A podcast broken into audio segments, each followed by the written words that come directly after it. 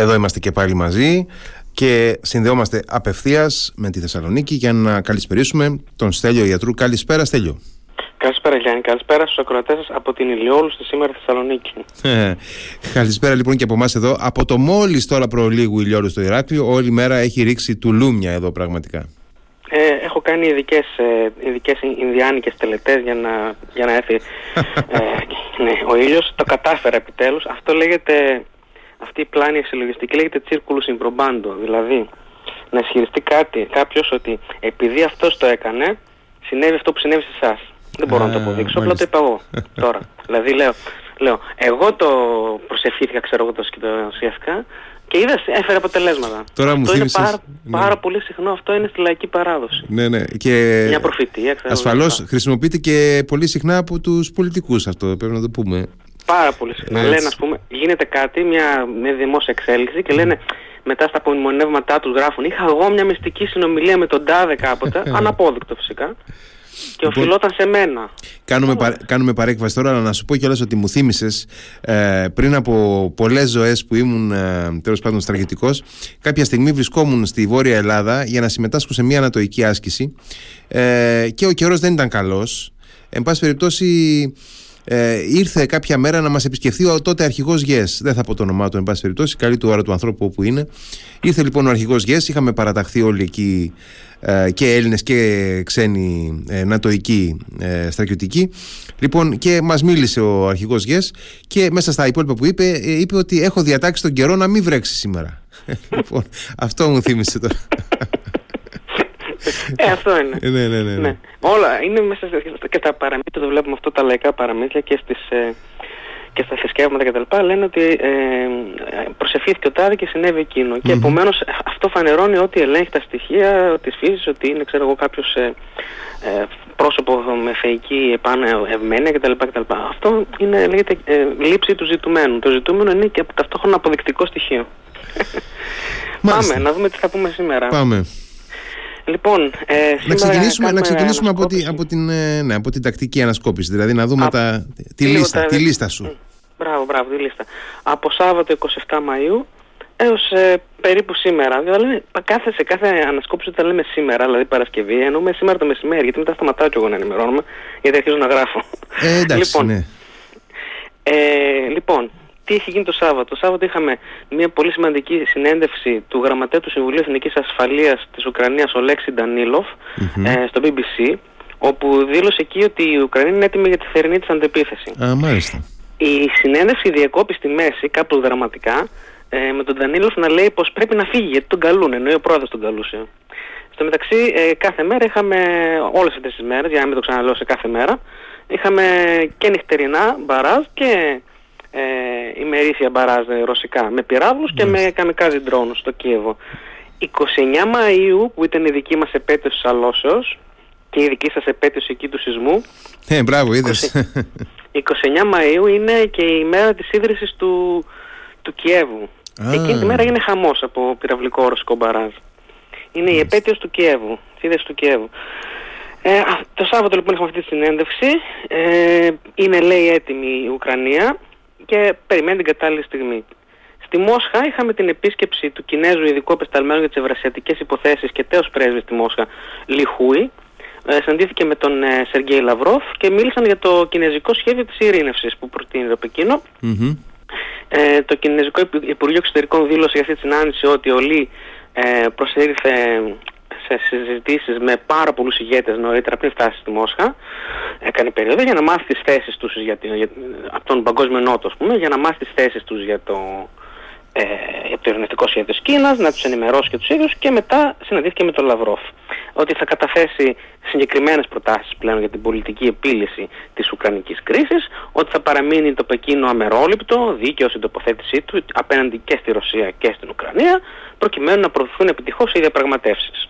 Οι δύο ε, ε, άνδρες συνο, μι- συνομιλώντας ε, μ, κατέληξαν σε ορισμένα συμπεράσματα για τις διμερείς σχέσεις ε, Κίνας-Ρωσίας ότι ε, έχουν εμβαθυνθεί, ότι είναι πάρα πολύ χρήσιμες για την, για την περιφερειακή και για την παγκόσμια ασφάλεια, ότι και οι δύο χώρες, δηλαδή η Ρωσία και η Κίνα, ε, ό,τι κάνουν, το κάνουν για να, γιατί θέλουν να στηρίξουν τη χάρτα των Ηνωμένων Εθνών, την παγκόσμια ειρήνη, τον διάλογο. Αυτά τα πιστεύουν αυτοί που τα λένε, οι δύο. Ε, και ότι η συνεργασία τους είναι ειλικρινής και έχουν, ε, ε, χαρακτηρίζεται από μηδέα εμπιστοσύνη. Αυτό συνέβη ε, το Σάββατο. Την 5η 25 Μαΐου, δηλαδή δυόμιση μέρες νωρίτερα, ε, είχε συλλάβει η Ρωσία τους ε, τρεις ε, κορυφαίους ε, Ρώσους τεχνολόγους της υπερηχητικής πυραυλικής βιομηχανίας της ε, με κατηγορίες κατασκοπής υπέρ της Κίνας. Αλλά έχουν, έχει εμβαθυνθεί και η αμοιβαία εμπιστοσύνη Μάλιστα. Ε, μεταξύ των δύο χωρών. Έχει, βάλει, ε, έχει γερές ρίζες πια η εμπιστοσύνη μεταξύ Πεκίνου και ε, Μόσχας. Ναι, διότι όταν έχει το χέρι σου χωμένο στην τσέπη του άλλου, είναι, έχει φτάσει βαθιά η, η διείσδυση του χεριού σου στην τσέπη του άλλου. λοιπόν, ε, ο Κινέζος ειδικός απεσταλμένος λοιπόν είχε περιοδεύσει νωρίτερα σε άλλες πρωτεύουσες, πέρασε και από, το, από τη Μόσχα, τα βρήκαμε με τον Λαυρόφ, ίσα ίσα που πρόλαβαν, γιατί ο Λαυρόφ μετά ξεκίνησε αυτή τη βδομάδα περιοδία στην Αφρική. Είναι η τρίτη του περιοδία του Σεργέη Λαυρόφ στην Αφρική από την αρχή της χρονιάς. Θα μιλήσουμε, θα φτάσουμε στις οικίες ημέρες. Την Κυριακή, 28 Μαΐου είχαμε την επικράτηση του Ρετζέπ Ταΐ Περντογά με 52% και κάτι έναντι του Κεμάλ Κιλτζάρογλου. Μπορούμε να τα πούμε τώρα, να τα αφήσουμε για αργότερα, τα σχετικά. Ναι. Ε, να πούμε, να συνεχίσουμε λίγο τη λίστα, να τελειώσουμε τη λίστα. Ναι, ναι, ναι, Κρατάτε ναι, σημειώσεις γιατί θα εξεταστείτε στο τέλος χρονιάς. ε, Έχουμε φτιάξει τράπεζα θεμάτων όμως. Ε. ναι, θα μας επιτεθούν ε, και, και, κυβερνο τέτοιοι Κινέζοι της ε, Volt ε, Typhoon. Η Volt Typhoon είναι αυτός, αυτή, αυτή η ομάδα των ε, ε, hackers που χτύπησε τον Guam και άλλες δυτικές ε, Κάποιο, μα πώς, ε. κάποιο άλλο όνομα είπε. Ο Τάσος Τέλογλου που είπε για τους Κινέζους είπε, είπε ένα άλλο όνομα. Killware, κάπως έτσι τους είπε. Δεν θυμάμαι τώρα. Το, το, το, δεν το έχω πρόχειρο. Ε, αυτό, αυτό, ε, αυτό που σου πω τώρα το Volta Efun είναι το όνομα που υπάρχει στην έκθεση που ε, συνέταξε η Microsoft, η NSA, το FBI και η Five Eyes. Είχαμε μιλήσει την προηγούμενη ανασκόψη για αυτήν και mm-hmm, στο mm-hmm. site του, του Radio Me θα βρουν όλο το σχετικό κείμενο ε, στην ανασκόπηση που έχω κάνει για, το, για τη δράση τους, τι χτύπησαν κτλ. Ε, υποδομές, έτσι. Δευτέρα, Δευτέρα 29 Μαΐου, ε, τη Δευτέρα 27 Μαΐου είχε, ανακοινώθηκε ότι Δευτέρα σε εμάς, Κυριακή βράδυ στην Αμερική, ε, επετεύχθη η συμφωνία για το όριο ναι, ναι. ομοσπονδιακού δανεισμού, mm-hmm. αύξηση του ομοσπονδιακού δανεισμού ε, ανάμεσα στο Λευκό και τον Κέβιν Μακάρθη και ξεκίνησε όλες αυτές τις μέρες μετά η πορεία αυτού του νομοσχεδίου ναι. στα δύο σώματα του Αμερικανικού Κογκρέσου. Και χθες, χθες ψηφίστηκε νομίζω έτσι; Χθες, χθες ναι, χθες το βράδυ. Ναι. Mm-hmm, Στην Ιγυρία, ε, χθες, στην Ιγυρία Δευτέρα ε, ορκίστηκε ο πρόεδρος του Νούμπου, ο οποίος είχε εκλεγεί πριν από δύο μήνες ε, σε κάποιες εκλογές που είχαν ε, κάποια, ας το πούμε, περιθώρια νοθείας, να το πούμε, κάποια mm. διαβλητότητα να πούμε. Mm. Κάτι τέτοιο. Εκκρεμούν στα δικαστήρια αυτή τη στιγμή ενστάσεις που έχουν υποβληθεί από την αντιπολίτευση ε, για, τις, για την ε, νομιμότητα των εκλογών. Ορκίστηκε όμως. Είχαμε μιλήσει πριν από δύο εβδομάδες για ε, κάποιες ταραχές στην Ινδία, στην επαρχία Μανιπούρ, στο κρατήριο Μανιπούρ, ε, ανάμεσα σε ε, φυλές, μειονοτικές φυλές. Συνεχίζονται λοιπόν στο Μανιπούρ της Ινδίας. Ε, την, την Δευτέρα είχαμε πάλι ταραχές με 40 νεκρούς στρατιώτες. Ε, να υπενθυμίσω γρήγορα τι είναι αυτό. Ε, σε αυτό το κρατήδιο δεν κατοικούν ε, ας πούμε πλειονοτικά Ινδοί, κατοικούν κάποιες τοπικές φυλές οι οποίες ε, διαγωνίζονται για την πρόσβασή τους σε ορισμένα προνόμια που παρέχονται από τους νόμους. Προνόμια για την αξιοποίηση των δασών και άλλων φυσικών πόρων. Αυτές οι φυλές που ήδη μετέχουν σε αυτά τα προνόμια θέλουν να σταματήσουν τις άλλες φυλές που δεν μετέχουν. Ε, και τα κάνουν όλα λίμπα. Συμβαίνουν αυτά. Κράτος, η μεγαλύτερη δημοκρατία του κόσμου. Κίεβο, είχαμε κρίξεις την Δευτέρα, από τα ξημερώματα ε, και το πρωί, δύο φορές, ε, μπαράζ. Είχαμε ε, ένα από τα μπαράζ ρεκόρ Είχαμε 54 καμικάζι drones, κατερρύψαν τα 52. Ήταν η 16η τότε συνεχόμενη μέρα επίθεση στο, στο Κίεβο, μέσα στο Μάιο. Ε, το, αμέσως μετά τις πρωινές ώρες, μετά τις 11, ε, ακολούθησαν άλλα 40 βλήματα που ήταν και drones και πύραυλοι. Ε, οπότε ε, βλέπουμε ότι όλες αυτές τις μέρες η Ρωσία κάνει μπαράζ διότι υπάρχει η ερμηνεία που δίνεται ότι επιχειρούν οι Ρώσοι να εξαντλήσουν τα αποθέματα βλημάτων της Ουκρανικής αεράμινας εν ώψη της Ουκρανικής αντεπίθεσης, ούτως ώστε να μπορούν να χρησιμοποιήσουν την αεροπορία τους οι Ρώσοι. Βόρεια Κορέα. Η Βόρεια Κορέα Δευτέρα ανήγγειλε πως μέσα σε επόμενες δύο εβδομάδες θα εκτόξευε τον κατασκοπικό της δορυφόρο. Ο Φούμιο Κισίντα της Ιαπωνίας, για τον οποίο έχω γράψει ένα πολύ ωραίο προφίλ ε, στην προηγούμενη ανασκόπηση που, mm αφορά τη, τη Σύνοδο Κορυφής. Τον G7 στην Ιαπωνία, ναι. Τον G7, ναι, ναι, ναι. Εκεί, εκεί γράφω τα, τα, σχεδόν τα πάντα για τον, που πρέπει να ξέρει κάποιος σήμερα για το ποιες είναι οι προτεραιότητες του μεγάλου αυτού Ιάπωνα ηγέτη διαδόχου του Σίνζο Άμπε. Ο Φούμιο Κισίντα απάντησε αμέσως ότι αν εκτοξευτεί ο βορειοκορεατικός ε, πύραυλος, θα καταρριφθεί αμέσως από την Ιαπωνική αεράμινα. Α, στην Ισπανία. Στην Ισπανία είχαμε την Κυριακή ε, βαριές απώλειες της κυβέρνησης Σάντσες στις ε, περιφερειακές εκλογές σε Βαλένσια και Αραγώνα ε, και ο Πέδρος Σάντσεφ, ε, ή Σάντσες ή Σάντσεφ. Ναι. Depende de si vives en España o Latinoamérica. Εντάξει, εξαρτάται πώς προφέρετε, προφέρετε αν είσαι στην Ισπανία είναι Σάντσεφ αν είσαι στην Λατινική Αμερική είναι Σάντσεθ. Εμείς εδώ είμαστε της Καστήλης και της Αραγώνος, οπότε λέμε Σάντσεθ. Σάντσεθ λοιπόν. Ναι, Ο ναι. Πέτρο Σάντσεθ λοιπόν προκήρυξε πρόορες εκλογές την Δευτέρα για τον Ιούλιο, προκειμένου να περιορίσει την προεκλογική προετοιμασία της αντιπολίτευσης. Στο Σουδάν είναι κριτική κατάσταση πάλι. Ε, ειδικά στον, στον Ταρφούρ. Τον Ταρφούρ στην ανάλυση, στην ειδική ανάλυση που έχω γράψει για το Σουδάν και είναι στο Ρασέρα θα το βρουν οι αναγνώσεις που όλοι το έχουν διαβάσει πλέον, εννοείται, ναι, δεν έχει μείνει κανείς. Λοιπόν, ε, είναι η έδρα του Νταρφούρ, η έδρα του, του Χεμεντή Νταγκαλό. Ε, γενικά στο, στο Σουδάν 25 από τα περίπου 50 εκατομμύρια πληθυσμού έχουν επίγουσα ανάγκη ανθρωπιστικής βοήθειας και πρόσβαση σε νερό, τροφή, στοιχειώδεις υπηρεσίες, φάρμακα, ιατρική περίθαλψη κλπ. Και οι κεχηρίες που συμφωνούνται παραβιάζονται αμέσως μόλις συμφωνηθούν. Οι Ηνωμένες Πολιτείες λοιπόν και η Σαουδική Αραβία που είναι οι διαμεσολαβήτρε και εγγυήτριες των διαπραγματεύσεων ανακοίνωσαν τη Δευτέρα ότι έχουν χάσει την υπομονή τους και ότι θα προσφέρουν τις υπηρεσίες τους εάν οι δύο πλευρές προσέλγουν σοβαρά πρόθυμες για τη συμφωνία. Την επόμενη μέρα θα δούμε τι συνέβη. Ουγκάντα. Ο πρόεδρος της χώρας υπέγραψε τελικά το αντι. Το αμφιλεγόμενο αυτό. Δια... Ναι, ναι, ναι, ναι. Την, ναι, την, νομοθεσία, την, την νομοθεσία κατά των ε, ε, ομοφιλοφίλων κλπ. Της ΛΟΑΤΚΙ κοινότητας, mm. γενικά όλα, τα, όλα, όλα αυτά τα, όλες αυτές τις, ε, τα, τα πρόσωπα της κοινότητας. Mm-hmm. Ε, νομοσχέδιο το οποίο τιμωρεί με πολιτικής καθήρξης, με ισόβια ακόμα και με θάνατο άτομα της ΛΟΑΤΚΙ κοινότητας ε, και επίσης τιμωρεί και όσους γνωρίζουν και δεν τους καταδίδουν. Mm.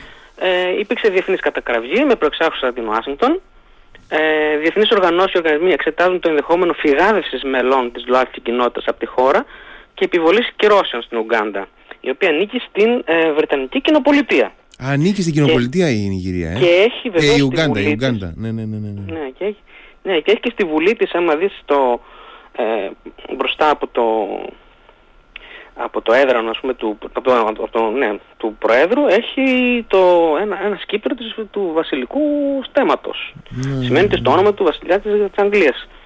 Λοιπόν, η Ουγγάντα λοιπόν υπέρασε αυτόν τον νόμο. Έχουμε ξαναπεί για αυτούς τους νόμους που, που περνάνε σε ορισμένες αφρικανικές χώρες ότι είναι ένα σημάδι, ένα νεύμα προς τη Ρωσία, ότι εμείς είμαστε στο πλευρό σας. Mm. Ε, και, προκα... και οι κυρώσεις οι οποίες ε, οι Ηνωμένες Πολιτείες εξετάζουν είναι την πάυση χρηματοδότησης σε διάφορα προγράμματα. Ε, μεταξύ αυτών των προγραμμάτων είναι και το πρόγραμμα για την καταπολέμηση του HIV-AIDS. Οπότε θα βρεθείς σε κάποια δύσκολη θέση η Ουγγάντα. Κένια. Κένια είχαμε την Δευτέρα, εφηδιαστική επίσκεψη Λαυρόφ το πρωί στην Αερόμπη. Εκεί είχε μια θερμή συνάντηση με τον πρόεδρο Βίλιαμ Ρούτο είπε πως θα έχουν μια πολύ παραγωγική εβδομάδα συνομιλιών για τις διμερείς σχέσεις. Είναι η τρίτη επίσκεψη Λαυρόφ στην Αφρική από την αρχή της χρονιάς. Τον Ιανουάριο και τον Φεβρουάριο είχαμε πάλι. Και ε, μόλις μια εβδομάδα μετά την περιοδία του Ουκρανού Υπουργού Εξωτερικών Δημήτρο Κουλέμπα στην Αφρική. Την 3η 30 Μαΐου ε, στο Σουδάν δόθηκε πενθήμερη παράταση στην εκεχηρία, μέχρι τώρα δίνονταν 7 ήμερες παρατάσεις. Αυτή ήταν πενθήμερη τώρα. Χαιρετίστηκε αμέσως ευμενώ από την Ουάσινγκ και το Ριάντ σε κοινή τους ανακοίνωση. Και το, θέμα, το θέμα είναι αν τηρούνται. Ναι, σωστά, δεν τηρούνται. Ε, και η Ουάσινγκ και το Ριάντ στην ίδια ανακοίνωση που είπαν ε, χαιρετίζουμε, είπαν ότι μόνο ότι γενικά και χειρίες σας παραβιάζονται αμέσως, mm. εκατέρωθα. Αλλά καλό είναι να έχετε και μια. Έτσι ακριβώς το γράφει η ανακοίνωση. Ε, έχετε επιτρέψει όμως με αυτές τις εκεχηρίε και σα επενούμε γι' αυτό σε κάποιο βαθμό τη μεταφορά και διανομή ανθρωπιστικής βοήθειας ναι. σε 2 εκατομμύρια πολίτες του Χαρτούμ από το ναι. Παγκόσμιο Πρόγραμμα Τροφίμων του ΟΗΕ ε, που είναι η πρώτη φορά που έγινε αυτή η διανομή σε έξι εβδομάδες σύγκρουσης. Ναι, δηλαδή όταν, ε, όταν πάει κάποιος να μεταφέρει ανθρωπιστική βοήθεια, εντάξει, δεν είναι 100% βέβαιο ότι θα δεχθεί πειρά. Ε, μπορεί, υπάρχει ένα 25-30% ας πούμε πιθανότητα. Ναι, ή αρπάζονται αυτά από, τις, ε, από τα στρατεύματα εκατέρωθεν για τη δική τους τροφοδοσία. Mm. Κωσυφοπαίδιο. Επιθέσεις δέχτηκαν την Τρίτη οι ειρηνευτικές δυνάμεις του ΝΑΤΟ. Εκεί ε, εδρεύουν 3.800 άνδρες, θα αυξηθούν με άλλους 700 σε 4.500 άνδρες και είπε ο Βογγιάν Στόλτεμπεργκ ότι θα, θα ε, προσέλθουν και άλλοι αργότερα. Ε, τραυματίστηκαν μερικές δεκάδες άνδρες της εθνικής δύναμης. Οι ταραχές ξέσπασαν έπειτα από την αλβανική απόπειρα εγκατάστασης αλβανικής καταγωγής δημάρχων σε πλειονοτικά σερβικές κοινότητες. Τι ακριβώς συνέβη, είχαν γίνει εκλογές πριν από λίγες μέρες, πριν από λίγο καιρό, ναι, πριν από δύο εβδομάδες. Οι Σέρβοι σε αυτές τις πλειονοτικές κοινότητες που είναι σερβικές ε, μποϊκοτάρασαν τις εκλογές. Το 4% όμως των κατοίκων αυτών των κοινοτήτων που είναι Αλβανοί προσήλθαν στις κάλπες. Ναι, και εξέλιξαν λοιπόν mm. δημάρχους με 4%. Ναι. Προσήλθαν, εξέλεξαν και η, η Πρίστινα είπε φυσικά θα εγκατασταθείτε στις, στις έδρες σας εσείς οι δήμαρχοι. Έγινε χαμός, σφοδρή υπήρξε αμέσως η αντίδραση του State Department για τον ε, αλβανικό καιροσκοπισμό του Άλμπιν Κούρτη καθώς και της Ευρωπαϊκής Ένωσης ε, η οποία Ευρωπαϊκή Ένωση με την πρωτοβουλία Μπορέλ επιχειρεί να συνθέσει έναν οδικό χάρτη για τη συνεννόηση Πρίστινας και Βελιγραδίου. Η Δύση προειδοποίησε πάρα πολύ αυστηρά το κοσμοπέδιο ότι θα χάσει το τρένο της ενσωμάτωσης στους δυτικούς θεσμούς έτσι όπως πηγαίνει και πως αποξενώνει τους συμμάχους και εταίρους του έτσι, που είναι οι δυτικοί. Ε, είναι ένα φαινόμενο στην ιστορία, στην βαλκανική ιστορία, το φαινόμενο της, ε, του αλβανικού εθνικισμού, είναι ο τελευταίος εθνικισμός που, που ξεκίνησε μετά τους ε, μεγάλους εθνικισμούς των Βαλκανίων του 19ου αιώνα. Αυτός ξεκίνησε στον 20ο αιώνα. Χωρίς μια σφαίρα έχουν καταφέρει με την, ε, ε, με την στήριξη των Δυτικών να φτιάξουν και κράτος και τώρα έχουν διεκδικήσει για Μεγάλη Αλβανία κτλ. Ε, είχαν μεγάλο, είχαν πολύ, πολύ αέρα στα φτερά τους με την Ανατολική και την Δυτική υποστήριξη ε, και δεν κατανοούν ενδεχομένως ότι υπονομεύουν έτσι οι Κωσοβάροι τον δικό, τις δικές τους, ας πούμε, τα δικά τους συμφέροντα, ε, παροξύνοντας την κατάσταση. Θα δούμε πώς εξελιχθεί αυτό, γιατί δεν υπάρχει κάποιος εδώ πέρα που να έχει δίκιο απόλυτο. Να υπενθυμίσω ότι ο πρώην πρόεδρος του, του Κωσοπεδίου ε, διώκεται για εγκλήματα πολέμου τώρα. Πολωνία. Μια έρευνα προέκυψε με την Κομισιόν πάλι, όταν η Πολωνική Βουλή ετοιμάζει ένα νόμο που θα διώκει άτομα που είχαν ή έχουν αόριστα κάποιες σχέσεις με τη Ρωσία. Από το 2007 στο 2022 είχες πει και στην εκπομπή σου εκείνη τη μέρα ότι σκοπός είναι να καθαρίσει το καθεστώς Ντούντα να καθαρίσει το πολιτικό σκηνικό της χώρας από πολιτικούς ναι, αντιπάλους. Ναι, ναι, ναι. Ε, ναι, Ιράν. Ναι, η, Ευρωπαϊκή Ιράν. Ένωση, η Ευρωπαϊκή Ένωση το κάνει και ακόμα πιο συγκεκριμένο. Λέει ότι θέλουν να στοχοποιήσουν τον Τούσκ. Ναι. Μεταξύ άλλων, εν πάση περιπτώσει. Ναι, ναι, ναι, ναι. ναι, ναι. Ε, Ιράν. Ξεκίνησε η δίκη των δύο γυναικών που είχαν αναδείξει δημοσιογραφικά την υπόθεση της φώνευσης της Μάχσα Ε, την τρίτη επίσης είχαμε μια επιστολή ε, ειδικών επιστημόνων, εφευρετών της τεχνητής νοημοσύνης και τέτοιων, τέτοιων στελεχών που προδιοποιούν για την ανάπτυξη της άνευ ρυθμιστικού πλαισίου ε, αυτής της νέας τεχνολογίας ε, που θα οδηγήσει σε υπαρξιακή απειλή για την ανθρωπότητα. Λένε ξεκάθαρα ότι θα είναι το τέλος της ανθρωπότητας. Ε, να πω μερικά ονόματα, είναι ο Sam Altman, ο CEO της OpenAI. Η OpenAI είναι αυτή που φτιάχνει το ChatGPT. mm Ο Demis Hassabis, ο οποίος είναι ο, CEO της Google DeepMind. Ο Dario Amodei της Anthropic. Ο Jeffrey Hinton, τον θυμάστε, το είχαμε πει στην αρχή, ο ονονός της τεχνητής νοημοσύνης.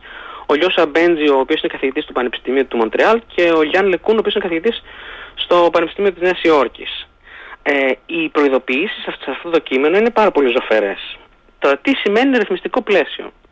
Το ρυθμιστικό πλαίσιο δεν είναι αυτό που, που ήδη ξεκίνησε η Ευρωπαϊκή Ένωση να συζητάει ε, και λέει θα συνεργαστεί και οι ΗΠΑ συνεργαστούν σε αυτό το ρυθμιστικό πλαίσιο ότι ε, για τα κείμενα που συνθέτει το chat GPT θα πρέπει να μας εξηγεί πού τα βρήκε και αν αυτά τα κείμενα που ήταν οι πηγές του είναι ας πούμε προσθέτουν τα πνευματικά δικαιώματα. Όχι, εννοούμε κάτι πολύ, πολύ πιο αυστηρό. Εννοούμε σε ποιον λογιών χρήση και με ποια δικαιολογία και δεοντολογία θα χρησιμοποιείται η τεχνητή νοημοσύνη. Μέχρι τώρα υπάρχουν ορισμένα πράγματα που έχει καταφέρει η τεχνητή νοημοσύνη πάρα πολύ καλά, όπως για το να συνθέσει ένα φάρμακο πάρα πολύ ε, χρήσιμο ε, ή το να επεξεργαστεί δεδομένα στο σύμπαν Ε, δηλαδή τους βάζεις δεδομένα, και, αλλά ε, υπάρχει πάντα ο κίνδυνος να ξεφύγουν ορισμένα πράγματα με την τεχνητή νοημοσύνη και να αποκτήσει sentience. Συνείδηση του εαυτού της. Γενικά να πούμε ότι ε, με μια θα έλεγα ίσως και γεωμετρική πρόοδο το τελευταίο διάστημα αυξάνεται πάρα πολύ γρήγορα ε, μια, ε, μια διεθνή συζήτηση για αυτό το ζήτημα φυσικά έχει αρχίσει να εκδηλώνεται ένα έντονο ενδιαφέρον και από την πλευρά ε, του Αμερικανικού Κογκρέσου για παράδειγμα. Έχουν ήδη γίνει κάποιες ακροάσεις. Είδαμε και τον, mm. τον CEO της OpenIA που είπες. Ε, γενικά έχει αρχίσει να, να συνεγείρεται ένα ενδιαφέρον και στην Ευρώπη και στις Ηνωμένες Πολιτείες στην κατεύθυνση της ρύθμισης. Το θετικό κατά την άποψή μου είναι ότι συμμετέχουν σε αυτή τη συζήτηση ε, με έναν ε, ας πούμε θετικό τρόπο και οι άνθρωποι οι οποίοι αναπτύσσουν την τεχνητή νοημοσύνη. Ναι, Τώρα, κατά πόσο είναι ειλικρινή αυτή η συμμετοχή. Αυτό ναι, αυτό, αυτό, δηλαδή, αυτό, αυτό πρέπει να το δούμε, ναι. Όταν σε καλούν στο Κογκρέσο σε δημόσιες ε, ακροάσεις και σε περνάνε τα κάρβουνα, γιατί αυτό είχε γίνει στη Γερουσία που πήγε ο Σαμ Altman, τον πέρασαν τα κάρβουνα. Οι ίδιοι γερουσιαστές δεν γνωρίζουν πολλά πράγματα, αλλά τα team που εργάστηκαν και τους έδιναν τις ε, ερωτήσεις ναι, ναι, ναι, πάρα πολύ καλά. Εκεί είναι πολύ επαγγελματίες αυτά τα πράγματα. Αυτοί είναι όλοι επιστήμονες για να, μπεις, να, να εργαστείς για κάποιον γερουσιαστή ή κόγκρεσμαν θα πρέπει να είσαι δόκτωρ τουλάχιστον. Τώρα, α, ε, υπάρχει ένα στοιχείο υπερβολής και ζώφου. Φυσικά υπάρχει, αλλά είναι εύλογο να υπάρχει. Πρέπει για όλα αυτά τα ζητήματα να επαγρυπνούμε, όλα τα καινούργια να επαγρυπνούμε. Σκέψου ότι για τα φάρμακα δεν υπάρχουν ειδικές ε, επιτροπές ε, ε, για να μαζέψουν, να συλλέξουν τις παρενέργειες ε, από αυτά που καταγγέλνουν το παιδικό Φυσικά. Για όλα πρέπει η επιστήμη να, να συλλέγει δεδομένα και να, να μπορεί να ελεύθερα να τα συζητά και να τα χειρίζεται. Ναι, εγώ Δεν πρέπει να το πλησιάζουμε φοβικά. Παρομοίασα, παρομοίασα ε, ευθύς εξ αρχής αυτή την υπόθεση με την ανάπτυξη της πυρηνικής τεχνολογίας. Ε, η οποία ε, με την έκκληση ε, πραγματικά αυτής της τεράστιας ε, ισχύως που είδε ξαφνικά η ανθρωπότητα στη Χειροσύμα και τον Αγκασάκη αυτομάτως ε, άνοιξε και το δρόμο για μια πολύ αυστηρή ρύθμιση. Θα μου, πείτε, θα μου πεις και εσύ η ρύθμιση ε, απέτρεψε τη δημιουργία περισσότερων πυρηνικών δυνάμεων κλπ. Όχι, προφανώς και όχι, αλλά τουλάχιστον έβαλε ένα ε, αυστηρό πλαίσιο κανόνων στη διαχείριση αυτών των υλικών και ε, έχει περιορίσει, έχουμε περιορίσει ως ανθρωπότητα συνολικά αρκετά τους συστημικούς κινδύνους. Όχι ότι τους έχουμε εξαλείψει, αλλά τους έχουμε περιορίσει αρκετά. Έτσι ακριβώς είναι. Η ανθρώπι, ο ανθρώπινος πολιτισμός πάντοτε στηρίζεται σε, μια, σε ορισμένες αρχές. Μία από αυτές τις αρχές είναι το εξής γύρω μας υπάρχει ένας ωκεανός αβεβαιότητας, αρρύθμιστου δηλαδή χώρου και προσπαθούμε ο mm πολιτισμός mm-hmm. να κάνει να ρυθμίζει μικρά εμβαδά εδώ και εκεί χώρου, ε, δραστηριοτητων με διάφορους τρόπους. Κανένα, καμιά ρύθμιση δεν είναι στεγανή, δεν είναι υδατοστελής, αλλά κάνουμε ό,τι καλύτερο μπορούμε. Και, όπως ανέφερες πολύ σωστά, με το ρυθμιστικό πλαίσιο που μπήκε, λίγες χώρες γίναν πυρηνικές δυνάμεις. 5-6. Δεν γίνανε 37. Έτσι, έτσι, ναι, ναι. Λοιπόν, Λοιπόν, ε, σε ποια... Μόσχα. Περίμενε, περίμενε. Ε, σε ποια ημερομηνία είμαστε; Είμαστε, είμαστε στην, ε, στην τρίτη ακόμα, είμαστε 30 Μαΐου. Είμαστε στην τρίτη ακόμα, ωραία. Θα κάνουμε ένα μικρό διάλειμμα, να πάρουμε μια μουσική ανάσα και θα επιστρέψουμε για να συνεχίσουμε με τη λίστα. Συμφωνείς; Βεβαίως. Ωραία, πάμε. Radio Me 88,4 εδώ είμαστε πάλι, επιστρέψαμε αναλύσεις στο Radio Me και έχουμε μαζί μας τον Στέλιο Ιατρού για την ε, ανασκόπηση της εβδομάδας. Βρισκόμαστε στην Τρίτη, 30 Μαου ε, και είχαμε διαδρομή ταξίδι για Μόσχα. Ναι, ναι, λοιπόν, εκεί πέρα στη Μόσχα ε, μας έδωσε δύο ειδήσεις η Μόσχα εκείνη τη μέρα. Πρώτη είδηση είναι ότι εξέδωσε ένταλμα σύλληψης του Αμερικανού γερουσιαστή της Νότιας Καρολίνας Λίντσι Γκρέιαμ. Ο Λίντσι Γκρέιαμ είναι ένας παλαιότερος γερουσιαστές των ΗΠΑ. Ναι, πολύ γνωστός, πολύ γνωστός, ναι. Ναι, ναι, τέος, ήταν φίλος του Τζον ε, Μακκέιν, φίλος του Τζο Μπάιντεν, είχαν κάποτε τριάδα αυτοί, ρεπουμπλικάνος αυτός, mm-hmm. ε, δημοκρατικός, αλλά ήταν κολλητοί. Ε, γιατί τώρα εξέδωσε ένταλμα σύλληψης η Μόσχα, διότι κυκλοφόρησε η Μόσχα ένα μονταρισμένο βίντεο που τον δείχνει κατά την επίσκεψή τους στο Κίεβο που είχε συναντήσει τον Ζελένσκι να συγχαίρει τον Ζελένσκι για τις νίκες των Ουκρανικών ενόπλων δυνάμεων και να του λέει για τα χρήματα τα Αμερικάνικα να του λέει τα χρήματα που σας δίνουμε είναι η καλύτερη επένδυση που έχουμε κάνει ποτέ.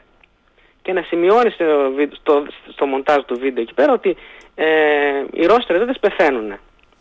Ε, Russian soldiers are dying. Δηλαδή όταν λένε are dying σημαίνει by the numbers, δηλαδή με μεγάλους αριθμούς. Ε, οπότε η Μόσχα το εξέλαβε αυτό ότι ήταν ένας πανηγυρισμός για τις ρωσικές ήττες και θέλει να το συλλάβει. Τώρα, και άλλοι στη Δύση Μάλιστα. σημειώνουν την πραγματικότητα, αλλά είμαστε τυχεροί που δεν θα μας λάβει ακόμα. Ε, Λέμε τώρα. Ο Γκρέμ δήλωσε ότι θα φορέσει σαν ε, παράσημο αυτό το ένταλμα επάνω του. ε, την ίδια μέρα στο Κίεβο και στη Μόσχα εκδηλώθηκε μια ταυτόχρονη επίθεση από drones που είναι πολύ περίεργη. Στη Μόσχα είχαμε το πρωί επίθεση με 8 drones που κατερρύφθησαν όλα σύμφωνα με το Ρωσικό Υπουργείο Άμυνας, αλλά ζημιές προέκυψαν από τα συντρίμια τους σε διάφορα κτίρια και τις ίδιες ώρες στο Κίεβο έχει επίθεση από 31 drones. Κατερρύφθησαν τα 29. Ο, Πριγκού, ο Πριγκόζιν βρήκε την ευκαιρία να λούσει πάλι με περιφρονητικούς χαρακτηρισμού το Ρωσικό Υπουργείο Άμυνας και το ΓΕΣ, ότι ήταν ικανή να προστατεύσει το ρωσικό λαό, την επικράτεια, την ίδια την πρωτεύουσα, εξακολουθώντας έτσι να πλέκει το αφήγημα περί προδοτών, ενώ το Κρεμλίνο έκανε λόγο για τρομοκρατικές επιθέσεις εκ μέρους της Ουκρανίας, πως θα λάβει παρεκδίκηση και ορίστε κινδυνεύει η μητέρα πατρίδα και όλα αυτά. Είναι λίγο απίθανο να πέταξαν αυτά τα drones από την Ουκρανία λόγω εμβέλειας. Μμμ. Και μάλλον ετοιμάζεται κάποιο εσωτερικό ανακάτεμα της τράπουλας στην κυβέρνηση, χτίζοντας από τώρα το blame game. Εντάξει, διότι 580-600 χιλιόμετρα πώς; Ε, BRICS. BRICS είχαμε συνάντηση στην Πρετόρια των Υπουργών Εξωτερικών που προπαρασκευάζει τη Σύνοδο Κορυφής του Αυγούστου. Εκεί το ενδιαφέρον είναι ότι έχουμε συζητήσεις για την πιθανή εισδοχή της Σαουδικής Αραβίας στο μπλοκ των BRICS. Βραζιλία, Ρωσία, η Ινδία, Κίνα και, Σα- και Νότια Αφρική είναι, τα- είναι οι BRICS. Ε, BRICS έχουμε και, σ- και παρακάτω για μια νομοθεσία που θα περάσει τώρα στην Νότια Αφρική. BBC, ε, ο κορυφαίος Κινέζος επιστήμ, ε, επιστήμονας ε, μ, και καθηγητής ε, και τέος διευθυντής του, του Κέντρου Ελέγχου των Ασθενειών της Κίνας, ο George Gao, ε, πολλοί Κινέζοι έχουν και ένα δυτικό όνομα, δεν είναι πραγματικό, απλά ε, αυτοί που, ξέρω εγώ, ε, μ, που σχετίζονται με τις επιχειρήσεις ή τα πανεπιστήμια κτλ. ε, υιοθετούν και για την ευκολία των συναδέλφων τους ένα δυτικό όνομα, ξέρω εγώ, Ρέιτσελ, ε, ξέρω εγώ, Μάικλ, Τζον κτλ. Ο George Gao λοιπόν δήλωσε στο BBC, ερωτηθείς, ότι επειδή στην επιστήμη δεν μπορούμε να αποκλείσουμε τίποτα, προτού το εξετάσουμε εννοούσε, ε, δεν μπορούμε να αποκλείσουμε ε, μήπως διέφυγε ο νέος κορονοϊός από κάποιο εργαστήριο της Γουχάν. Αυτό γιατί μας ενδιαφέρει, είχαμε παρακολουθήσει το παρελθόν πριν από λίγες ε, εβδομάδες, Γενάρη, Φλεβάρη, είχαμε παρακολουθήσει δημοσιεύματα στα δυτικά μέσα που λένε ότι ε, ο, ο Τζο Μπάιντεν λαμβάνει ε, ενημερώσεις από 8 υπηρεσίες πληροφοριών των ΗΠΑ, από τις 18 που έχει, έχουν οι ΗΠΑ, οι 8 του γράφουν αναφορές για την προέλευση του νέου κορονοϊού. Οι 4 ε, από αυτές τις εκθέσεις τον πληροφορούν ότι δεν μπορούμε να, να κατονομάσουμε μόνο μία πιθανή πηγή ως πιο πιθανή από τις άλλες και οι άλλες τέσσερις, δύο συν δύο, λένε ότι είτε με αυξημένη είτε με μέτρια ε, βεβαιότητα ε, διέ- μπορεί να διέφυγε από εργαστήριο του Βουχάν. Αυτό γιατί μας ενδιαφέρει ξανά, μας ενδιαφέρει διότι χτίζεται στη Δύση λοιπόν ένας φάκελος με τα πολλά παραπτώματα της Κίνας στη διεθνή σκηνή. Που, μπορεί να, που είναι πολλά τα παραπτώματα.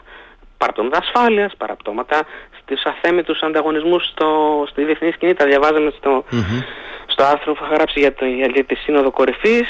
Ε, παραπτώματα για, την, για, την, για τον οικονομικό κατα- καταναγκασμό και τώρα για τις ευθύνες της Κίνας. Παραβιάσεις του Ε, διεθνούς δικαίου της θάλασσας κλπ. ναι, ναι, ναι, ναι, ναι. Είναι καμιά δεκαπενταριά μεγάλες έρηδες. Ε, μας ενδιαφέρει λοιπόν αυτό διότι ετοιμάζεται ένας φάκελος για να τις επιβληθούν κυρώσεις.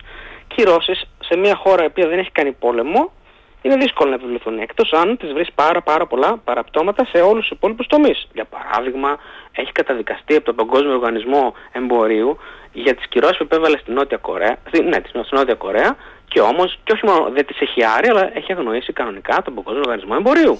Τώρα διαβάζω, Ε. διαβάζω Στέλιο μια πληροφορία η οποία έχει κυκλοφορήσει τις τελευταίες ώρες ε, και ε, διακινήθηκε από τους Financial Times βασικά. Ε, σχετικά με επίσκεψη του ε, διοικητή της, ε, του διευθυντή της CIA, του William Burns, στην, ε, στην, ε, στην Κίνα στη διάρκεια του Μαΐου. Δεν είναι γνωστά πάρα πολλά πράγματα γι' αυτά. Ε, οι Financial Times επικαλούνται δήλωση Αμερικανού αξιωματούχου, τον οποίο δεν κατονομάζουν.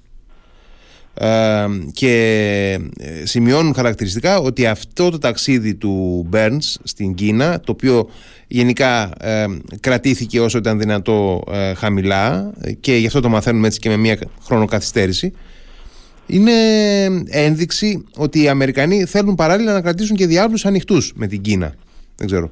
Απλά το βάζω και αυτό στο μεγάλο κάδρο για να δούμε, εν πάση περιπτώσει, να, να έχουμε μία αντίληψη του ότι ίσως και να υπάρχει και μία πολιτική μαστιγίου και καρότου ενδεχομένως στο τραπέζι. πολύ καλά το ανέφερες αυτό. Είχαμε πριν από καμιά δεκαετία μέρες μία συνάντηση του Τζέικ Σάλιβαν με τον Wang Yi τον επικεφαλής του Πολιτμπιρό της Κίνας για τις εξωτερικές υποθέσεις στη Βιέννη όπου οι δύο άλλη άνθρωποι μία, άλλη μία, ναι, ναι. Ναι, ναι, ναι, ναι, συζήτησαν για ε, ζητήματα τα οποία το State Department έχει ήδη τοποθετηθεί τι ήταν αυτά, φυσικά δεν είναι η αλήθεια η απόλυτη, δεν είναι η πάσα ατρέκεια που θα λέγανε οι αρχαίοι Έλληνες. Ε, είναι ότι εμείς πιστεύουμε ότι δεν θα συμφωνούμε σε όλα, όμως πρέπει να κρατάμε ανοιχτούς τους διαύλους επικοινωνίας ε, για να αποφεύγουμε κλι, ε, αχρείαστες κλιμακώσεις και κρίσεις. Ε, παρόμοια τοποθέτηση είχαμε την Τρίτη 30 Μαΐου στην ενημέρωση του Λευκού Οίκου από την Καρίν Ζαν-Πιέρ είχε καλέσει τον Τζον Κέρμπι, τον συντονιστή επικοινωνίας του Συμβουλίου Ασφαλείας των ΗΠΑ, ο οποίος μιλώντας για το περιστατικό ε, με την ε, παρεκούμβηση ε, αμερικανικού αεροσκάφους από κινέζικο εκεί στο στενό της Ταϊβάν είπε πάλι το ίδιο ότι εμείς δεν θα τα βρούμε Σκα, όλα. Σκάφους, σκάφους, όχι αεροσκάφους. Ναι, σκάφος, ναι. Ναι, ναι, ναι. Ε, ναι σκάφος, πέρασε πολύ κοντά. Το, το, ήταν το, το κινέζικο αεροσκάφος και το πλοίο ήταν το αμερικανικό. Λοιπόν, εμείς δεν θα τα βρούμε σε όλα, πρέπει να έχουμε ανοιχτούς τους διάβλους επικοινωνίας σε κάποιο επίπεδο. Ε, Επίσης έχουμε πολλ, κατά καιρούς πολλές τέτοιες επαφές που δεν καταγράφονται και ε, καταγράφονται μετά από ε, μερικές εβδομάδες σε κάποια ανακοίνωση που επειδή ε, ε, αρχιοθετείται στον χρόνο που είχε γίνει η συνάντηση και στον χρόνο που γίνεται η ανακοίνωση περνάει παρατήρητη. Δηλαδή έχουμε μια συνάντηση ξέρω εγώ τον Απρίλιο την ε, δημοσιοποιούμε τον Ιούνιο αλλά δεν τη, δεν τη βάζουμε στην, στην σειρά Ιουνίου, τη βάζουμε στη σειρά Απριλίου. Κανείς δεν, δεν κοιτάζει πέντε εβδομάδες πριν είχε ανακοινωθεί, πως προσθέθηκε Ε, είναι καλό να υπάρχουν αυτές τις συμφωνίες, να υπάρχουν αυτές οι συναντήσεις για μια συμφωνία τυπική σε τεχνικό επίπεδο διαύλων, έτσι στρατιωτικών, το είπε και ο Τζον Κέρμπι την Τρίτη, σε τεχνικό, στρατιωτικό προσπαθούμε, δεν σηκώνουν πάντα τα τηλέφωνα. Ε, επίσης ένα άλλο ζήτημα που έχουν οι Αμερικανοί με τους Κινέζους είναι ότι δεν, δεν θεωρούν ότι οι Κινέζοι είναι ειλικρινείς μαζί τους. Είναι, είναι τυπικοί οι Κινέζοι, τους λένε διάφορες τυπικούρες, οι οποίες δεν ανταποκρίνουν στην πραγματικότητα. Γιατί την άλλη μέρα κάνουν κάτι που ανατρέπει αυτά που είχαν συμφωνήσει. Εν τούτε το παλεύουν. Ναι. Δεν σημαίνει ότι ο κόσμος γίνεται ασφαλέστερος έτσι. Σημαίνει ότι απλά οι δύο προσπαθούν να βρουν έναν τρόπο ε, επικοινωνίας. Νότια ναι. Αφρική, ε, είχαμε μια πολύ ενδιαφέρουσα πρωτοβουλία. Το Κοινοβούλιο θα τροποποιήσει το νομικό πλαίσιο που υπάρχει στη χώρα προκειμένου να παρασχεθεί στην κυβέρνηση της Πρετόρειας, τον Σίριλ Ραμαφόζα, τον πρόεδρο, ε, η ευχαίρεια να μην εκτελέσει το διεθνές ένταλμα σύλληψης σε βάρος του Βλαντίμιρ Πούτιν, όταν εκείνος προσέλθει τον Αύγουστο, σύνοδο κορυφής των BRICS. Δημοσιεύσατε ένα άρθρο μου στο Radio ναι, ναι, ναι, όπου τα γράφω όλα. Ε, είναι μια πολύ ενδιαφέρουσα κίνηση του Ραμαφόζα, διότι αν θέλει να προστατέψει το φίλο του τον Πούτιν, θα έπρεπε να αποσύρει τη χώρα του από την αρμοδιότητα του ε, Διεθνούς Ποινικού Δικαστηρίου. Είναι συνυπογράφων μέλος η Νότια Αφρική της ε, Σύμβασης της Ρώμης για το Διεθνές Ποινικό Δικαστήριο, θα μπορούσε να την αποσύρει. Δεν κάνει αυτό, κάνει το εξής. Πρώτον, τροποποιεί τον νόμο για να έχει την ευχαίρεια να κρίνει ποια εντάλματα θα εκτελέσει και ποια όχι. Και δεύτερον, θα στείλει μια επιστολή στο Διεθνές Ποινικό Δικαστήριο που θα ζητήσει, θα παρακαλέσει το Διεθνές Ποινικό Δικαστήριο να, το, να απαλλάξει την Πρετόρια από την υποχρέωση να εκτελέσει το ε, ένταλμα. Γιατί προς το παρόν έχει δοθεί από το Υπουργείο Εξωτερικών της Πρετόρια νομι, ε, διπλωματικές υλές σε όλους τους ηγέτες που θα συμμετάσχουν. Ναι, δηλαδή βλέπουμε μια προσπάθεια της Νότιου Αφρικής, Νότιου Αφρικής να, να μην εκτεθεί σε αυτή τη διαδικασία, να μην δείξει ότι είναι, ε, παίρνει μια θέση ε, απέναντι στην διεθνή ένωμη τάξη, ε, να είναι καλυμμένη ας το πούμε έτσι. Ναι, αλλά το, το πολύ ενδιαφέρον είναι ότι ενώ το κάνει αυτό γιατί έχουμε πει στην προηγούμενη ανασκόπηση ότι είναι σύμμαχος της Ρωσίας η, η Νότια Αφρική που απλά δεν παίρνει θέση στο ζήτημα της Ουκρανίας. Ενώ λοιπόν ε, προσπαθεί να, να, να, φανεί ότι δεν θέλω να εκτεθώ, θέλω να πάρω μια απαλλαγή, μια εξαίρεση, κάτι Ε, ταυτόχρονα ο νόμος που εισάγει τώρα, θα τον εισαγάγει τώρα αυτές τις μέρες, τις πρώτες, πρώτες μέρες του Ιουνίου, ε, επιτρέπει στον πρόεδρο Ραμαφόζα, αν θέλει να το εκτελέσει κιόλας το, το ένταλμα σύλληψης. Ναι. Δηλαδή, ο πρόεδρος Ραμαφόζα αυτή τη στιγμή βγάζει σε πληστηριασμό τον Πούτιν. Ο, γιατί, γιατί η Νότια Αφρική έχει πολλά οικονομικά προβλήματα αυτή τη στιγμή. Οι BRICS δεν μπορούν να καλύψουν τα πολιτικά οικονομικά προβλήματα της ε, Νότιας Αφρικής. Ο Δυτικός Όρος όμω μπορεί.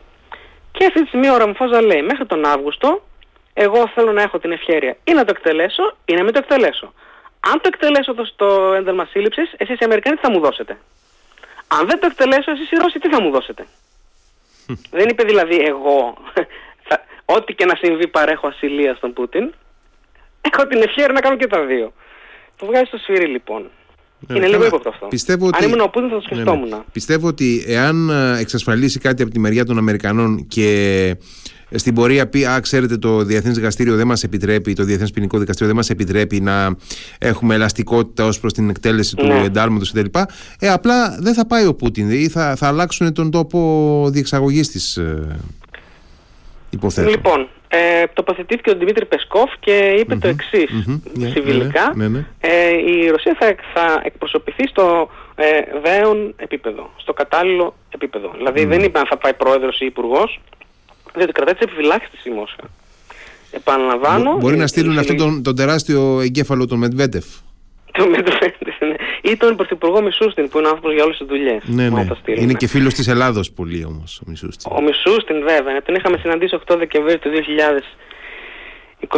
2021. Είχε πάει εκεί ο Κυριάκος Μητσοτάκης για να πάρει μια ειδική συμφωνία για το φυσικό αέριο. Δεν πήραμε τίποτα φυσικά. Ναι. Είχε έρθει εδώ, Μετά είχε έρθει από και λίγες στους μέρες έγινε εορτασμούς, εισβολή. είχε έρθει και στους εορτασμούς για τα 200 χρόνια από το 1821. Έχει και με το Άγιο Όρος, είναι και πολύ θρησκευόμενος. Έχει με το Άγιο Όρος στενές σχέσεις. Ο... Όλα αυτά που Μισούστιν. είπες τώρα ισχύουν. Όλα αυτά. Όλα. Ε, βέβαια. ότι έχει πολλές σχέσεις ο Μισούστιν. Ναι. Με, με τις 4-5 μονές που... Ε, ναι. Ναι, ναι. Ναι. Ε, τι- επομένως, το, για να κλείσω την υπόθεση τώρα με τον πρόεδρο Σύριελ Μαφόζα, ε, είναι το εξής. Θα διατηρήσει την ευχαίρεια, το οποίο είναι πάρα πολύ κακό πράγμα για τον Πούτιν.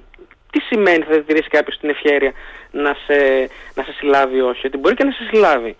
Η Νότια Αφρική έρχεται στο χειμώνα της, δεν έχει ρεύμα, ηλεκτρικό ρεύμα, περνάει εβδομάδες τώρα χωρίς ε, παραγωγή ηλεκτρικού ρεύματος. είναι φοβερό πράγμα Οι αυτό. τιμές είναι στα ύψη, η φτώχεια είναι τεράστια, αβάσταχτη, Φοβερό. Τρόφιμα, νερό, τα δίκτυα δεν λειτουργούν, κάποιος πρέπει να τη βοηθήσει. Ποιος; Οι Ηνωμένες Πολιτείες ε, πέρασε ε, το νομοσχέδιο για το όριο δανεισμού από την Επιτροπή Κανονισμού της Βουλής. Μμμ, μμμ. Η Επιτροπή Κανονισμού είναι για, το, μ, είναι μ, για να δει- δει ποιο νομοσχέδιο θα, θα προχωρήσει στην Ολομέλεια ή όχι. Και την Τετάρτη ετέθη σε ψηφοφορία στην Ολομέλεια των, της Βουλής των Αντιπροσώπων. Ε, ήδη το βράδυ της Τρίτης, δύο ρεπουμπλικάνοι βουλευτές από το Freedom Caucus, έχουμε πει ποιοι είναι αυτοί οι Freedom Caucus, είναι κάτι παλαβοί χειρότεροι από τους τραμπισ- τραμπιστές, ο Τσιπ Ρόι του Τέξας και ο Ραλφ Νόρμαν της Νότιας Καρολίνας στασίασαν ε, στην Επιτροπή και ορκίστηκε όλο το Freedom Caucus, αυτοί οι 51 βουλευτές, ότι, ε, των Ρεπουμπλικανών, ότι θα το πολεμήσουν με, κάποιο, με κάθε τρόπο. Ε, όπως είπες και στις εκπομπές σου νωρίτερα, και για να μην κρατάμε σε αγωνία τους ε, ακροατές μας, τελικά πέρασε και από τη Γερουσία και από τη Βουλή πρώτα και από τη Γερουσία με διακομματική συμφωνία. Με τις πλειονότητες δηλαδή και από, τις, δύο- και από τα δύο κόμματα. Υπήρχαν ε, διαρροές, όμως αυτό τι φανερώνει για το πολιτικό συνικό, αυτό μας ενδιαφέρει, φανερώνει ότι και ο Κέβιν Μακάρθη και ο Τζο Μπάιντεν και η πλειοψηφία των δύο κομμάτων αποφάσισαν να απέχουν από τις ακρότητες, να μετριάσουν εδώ κάπου στα πάθη τους και να μην ακούσουν τις φωνές του Τραμπ που παρενούσε ο Τραμπ δημοσίως να ε, καταρρευθεί η συμφωνία και για να πτωχεύσει η χώρα. Οι Ρεπουμπλικάνοι λοιπόν πλειονοτικά, τα δύο τρίτα των Ρεπουμπλικάνων για την ακρίβεια, αποφάσισαν μέσα στο, στο, στη Βουλή των Αντιπροσώπων να παρακούσουν τον Τραμπ. Αυτό ήταν ασύλληπτο πράγμα για τα χρόνια της ε, ακμής του Τραμπ, ασύλληπτο. Σήμερα τα δύο τρίτα συμφώνησαν με τους δημοκρατικούς. Φυσικά υπήρχαν και ε, φωνές ε, των αριστερών της, ε, των δημοκρατικών. Στη Γερουσία καλά τα, τα γνωστά καρναβάλια ε, Elizabeth Warren και ε, πώς τον λένε το φίλο μας, Bernie Ο Sanders. Μπέρνι, ο Μπέρνι. Ναι, ναι, ναι, διαμαρτυρήθηκαν κτλ. Ε, δεν, δεν, α, δεν υπεψήφισαν, αλλά η, εμάς μας ενδιαφέρει ότι μετά από τρεις δεκαετίες υπάρχει ξανά στα, στα πολύ μεγάλα ζητήματα στο, στο Κογκρέσο, στα δύο σώματα του Κογκρέσου, ε, διακομματικότητα.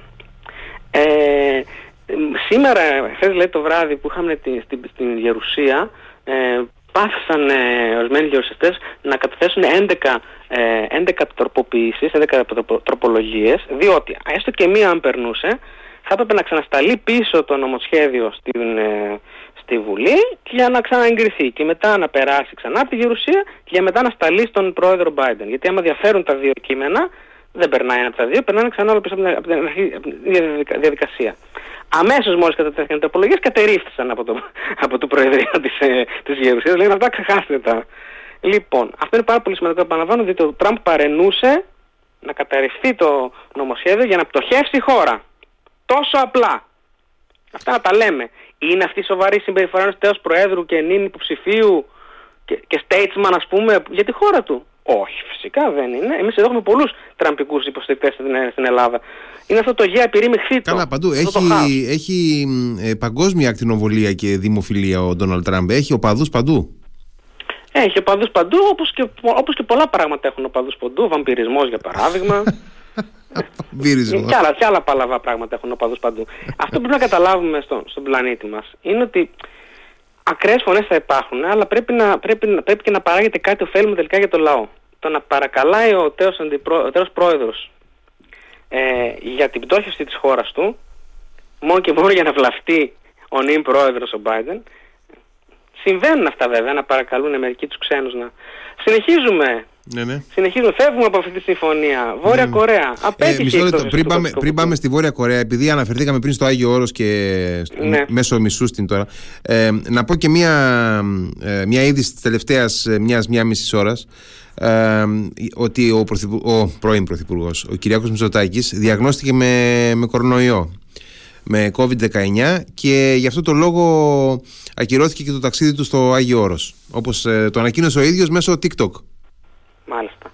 Ναι. Ε, εμένα με ξέρεις ότι είμαι πονηρός άνθρωπος, άνομος και αμαρτωλός, βιβλικά. Δηλαδή όλη η βίβλος για τις δικές μου αμαρτίες μιλάει και θα έλεγα ότι είναι μια διπλωματική νόσος αυτή.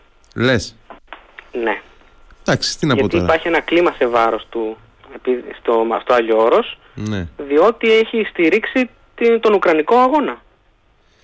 Ναι, εντάξει, καλά. Υπάρχουν... Θα ήταν μια πάρα πολύ καλή κίνηση να πάει βέβαια. Θα μπορούσε να πάει στις άλλες μονές. Ναι, υπάρχουν και άλλες μονές. Ναι.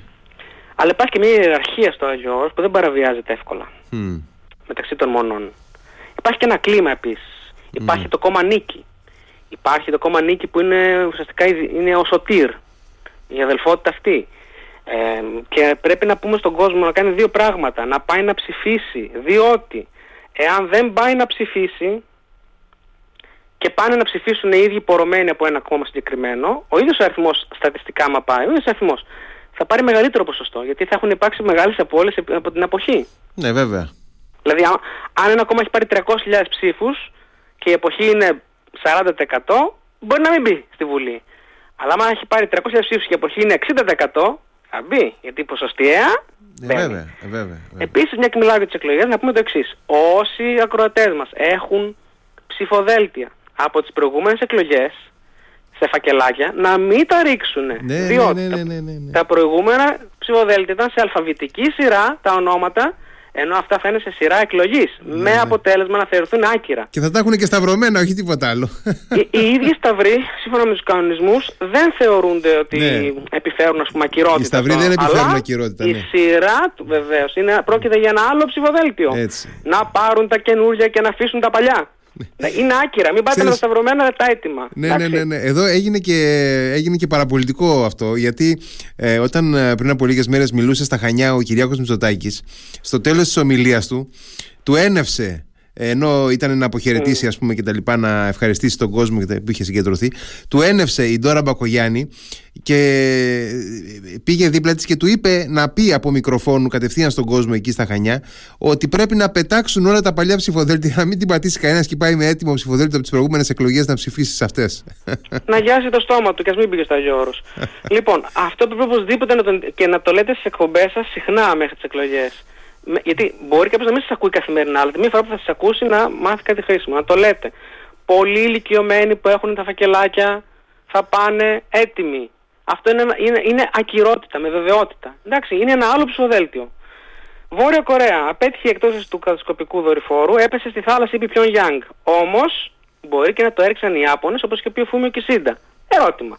Αν το έριχναν οι Ιάπωνες και δεν έπεφτε μόνο τους στη θάλασσα, θα το παραδεχόταν ο Κιμ; Εγώ πιστεύω το Φούμιο Κισίντα περισσότερο. Βραζίλια. Σύνοδος κορυφής των 12 ηγετών της Λατινικής Αμερικής συγκάλεσε ο Λούλα Ντασίλβα της Βραζιλίας και καλωσόρισε τον Νικολάς Μαδούρο. Στράβωσαν όλοι οι υπόλοιποι ηγέτες με το που το είδαν αυτό. Ε, και ο Λούλα είπε τι να κάνουμε, δεν είναι υποχρεωτικό να συμφωνούμε σε όλα. Αυτή είναι ακριβή τοποθέτηση. Πρότεινε ανάμεσα σε άλλα την υιοθέτηση ενός κοινού νομίσματος μέσα στον λατινοαμερικάνικο χώρο προ αντικατάσταση του Αμερικανικού δολαρίου. Σας θυμίζει αυτό παρένεση της Κίνας, μήπως; Ναι, ναι. Γενικά καλά θα πάει αυτό. Ε, εκεί στη Λατινική Αμερική έχουν μεγάλη παράδοση με τα επιτυχημένα νομίσματα. Ναι, ναι, ναι, ναι. ναι.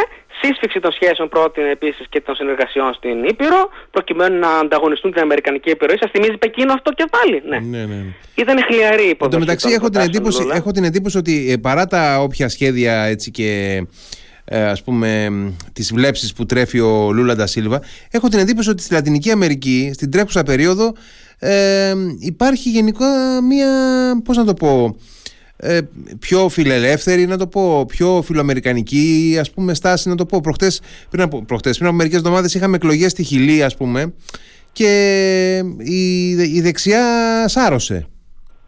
Πολύ σωστά. Ναι. και ο, ο αριστερός πρόεδρος της Χιλής ο Μπόριτς ήταν ο πιο αυστηρός επικριτής αυτής της επανεισδοχής του Νικολά Μαδούρο από τον ε, Λούροντα Σίλβα. Ναι, ναι. Δηλαδή και οι ίδιοι οι αριστεροί που προέρχονται, γιατί υπάρχει και ισχυρό λατινοαμερικάνικο αριστερό κίνημα, βέβαια, εννοείται. Βέβαια, βέβαια. Βέβαια, παραδοσιακά. Οι ίδιοι λένε όχι. είπε, είπε, ο, είπε ο Μπόριτς της Χιλής που είναι αριστερός, είναι εγκληματίας, έχει κάνει εγκλήματα, μπορούμε λέει αυτά να τα καταπιούμε. Και η γλώσσα που χρησιμοποιήσει είναι αυτή που τη χρησιμοποιώ εγώ τώρα μεταφραστικά. Δεν, δεν, δεν τα είπε πιο γλυκά και εγώ σας τα μεταφέρω έτσι. Είπε mm. μπορούμε να τα καταπιούμε αυτά τα εγκλήματα που έχει κάνει ο, ο Μαδούρο. Λοιπόν, οπότε ήταν πολύ χλιαρή η υποδοχή των προτάσεων Λούλα από τους ηγέτες. Δεν έχει αυτό το χάρισμα ο Λούλα έξω από τη Βραζιλία ενδεχομένως. Ε, ήταν μια, μια πρωτοβουλία αυτή η σύνοδος που μάλλον είχε κινέζικη πρόθεση από πίσω της. Προσπαθούν να χτυπήσουν σε όλες τις υπήρους οι Κινέζοι της ΗΠΑ και κυρίως είπαμε να, απο, να απο, απομακρύνουν τις αγορές από το δολάριο. Ένα νόμισμα τώρα μεταξύ οικονομικών προβληματικών Πώς μπορεί να, να ενισχυθεί. Πρέπει να φτιαχτεί μια, μια, μια Λατινοαμερικανική κεντρική τράπεζα που θα το ελέγχει. Να ενώσει τι, τι φτώχε τους. Αυτά δεν είναι σοβαρά πράγματα. Τετάρτη. Πάμε στην Τετάρτη. NASA. Είχαμε την πρώτη δημόσια συνάντηση επιστημόνων για τα UFOs. Τώρα πλέον το λέμε UAPs, δηλαδή Unidentified Anomalous Phenomena. Μη αναγνωρίσιμα ανώμαλα φαινόμενα.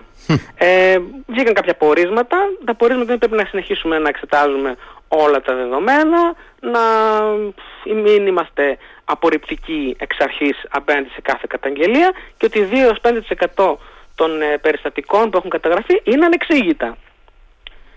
Τάρα Ρίντ. Ποια είναι η Τάρα Ρίντ. Η Τάρα Ρίντ είναι η τέος βοηθός του Τζο Μπάιντεν όταν ήταν γερουσιαστής στη δεκαετία του 90. Και τον είχε κατηγορήσει πρόσφατα για σεξουαλική επίθεση με το Me Too. Ναι, ναι. ναι. Κατηγορία που έπεσε στο κενό φυσικά είναι, δεν, είναι, δεν στέκει πολύ καλά η Τάρα Ρίντ στα μυαλά της. Την Τετάρτη αυτομόλυσε στη Μόσχα η Τάρα Ρίντ. Εκεί στη Μόσχα προέβησε δηλώσεις πως αισθάνεται τώρα πλέον ασφαλής και ελεύθερη στη Μόσχα. Ότι φοβόταν για τη ζωή της στις ΗΠΑ και πως ανυπομονεί να συναντηθεί με τον πρόεδρο Πούτιν προκειμένου να του ζητήσει να, να της δώσει υπηκότητα και άλλα τέτοια ευχάριστα.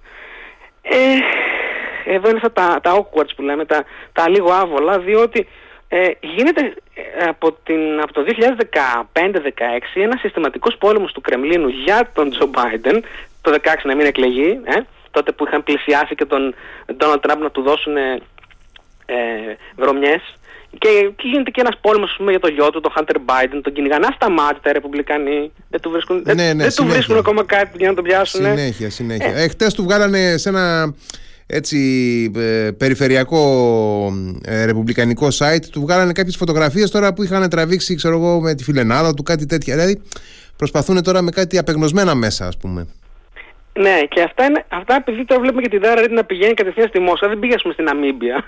πήγε στη Μόσχα. Ε, καταλαβαίνουμε τώρα ποια είναι η πηγή όλων αυτών των πραγμάτων.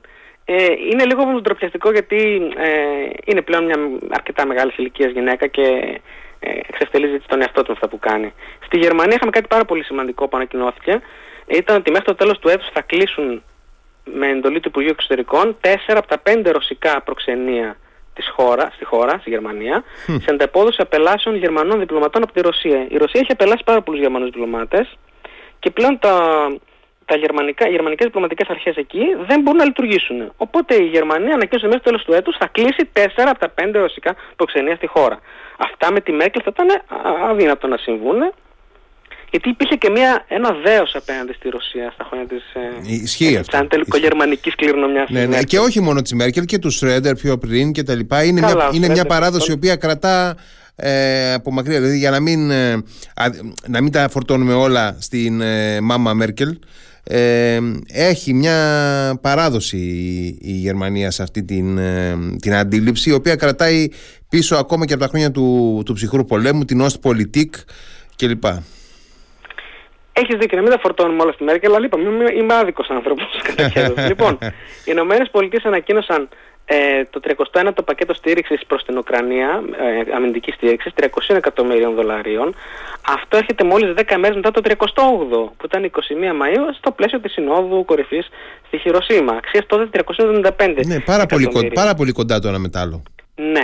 Ε, πρέπει να πω να πούμε, μια και το παρατήρησες πολύ αυτό, αυτό είναι, αυτή είναι η ουσία, εκεί βρίσκεται η ουσία. Μέχρι τώρα, είχαμε, μέχρι πριν από ένα τρίμηνο, είχαμε πακέτα μία φορά ανά τρεις εβδομάδες, ας πούμε, ένα τέσσερις. Τώρα έχουμε ένα ανά κάθε δέκα μέρες, που σημαίνει ότι φτιάχνουν αποθέματα για τη μεγάλη επίθεση. Ή το εξαντλούνται τα αποθέματα, ή ότι ισχύουν οι φήμες ότι κάποια, κάποια ρωσικά πλήγματα χτύπησαν αποθήκες ε, πυρομαχικών των Ουκρανών και χάθηκαν ορισμένα αποθέματα. Ε, για τις δαπάνες, μια και μιλάμε διαρκώς για το, για το όριο δανεισμού. Αυτό που λες τώρα ε, μου το είχε επιβεβαιώσει πάντως και ο Κώστας Ονισέγκο σε μια συζήτησή μας πρόσφατα, ιδιωτική συζήτηση, ότι, mm. αλλά το έχει πει και δημόσια σε, σε δικό του βίντεο, ότι έχουν πληγεί κάποιες αποθήκες ε, ε, των Ουκρανών. Αλλά ε, τώρα προφανώς την έκταση της ζημιάς δεν μπορούμε να την εκτιμήσουμε εμείς. Ναι, και, και εγώ ναι, συμφωνώ με αυτά που, που λέει ο Κώστας Ανισέγκο. Ε, να πούμε ότι από πού τα βρίσκουν οι ΗΠΑ αυτά.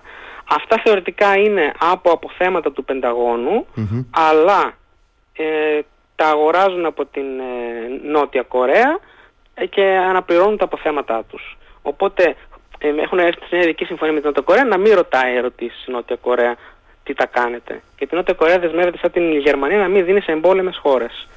Λοιπόν, ε, για το πλαίσιο, στο πλαίσιο του, της συμφωνίας για το όριο δανεισμού συμφωνήθηκαν διάφορα πράγματα.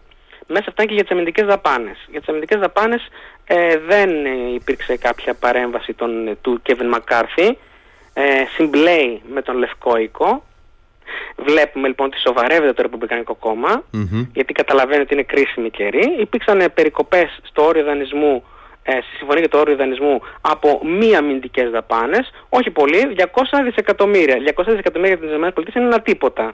Είναι τριμάρισμα Δεν είναι περικοπή, είναι τριμάρισμα. Πήγε τα πάνω-πάνω. Για τις, για τις αμυντικές δαπάνες ε, συν 89 δισεκατομμύρια κατ' αλλά και κατά το δοκούν.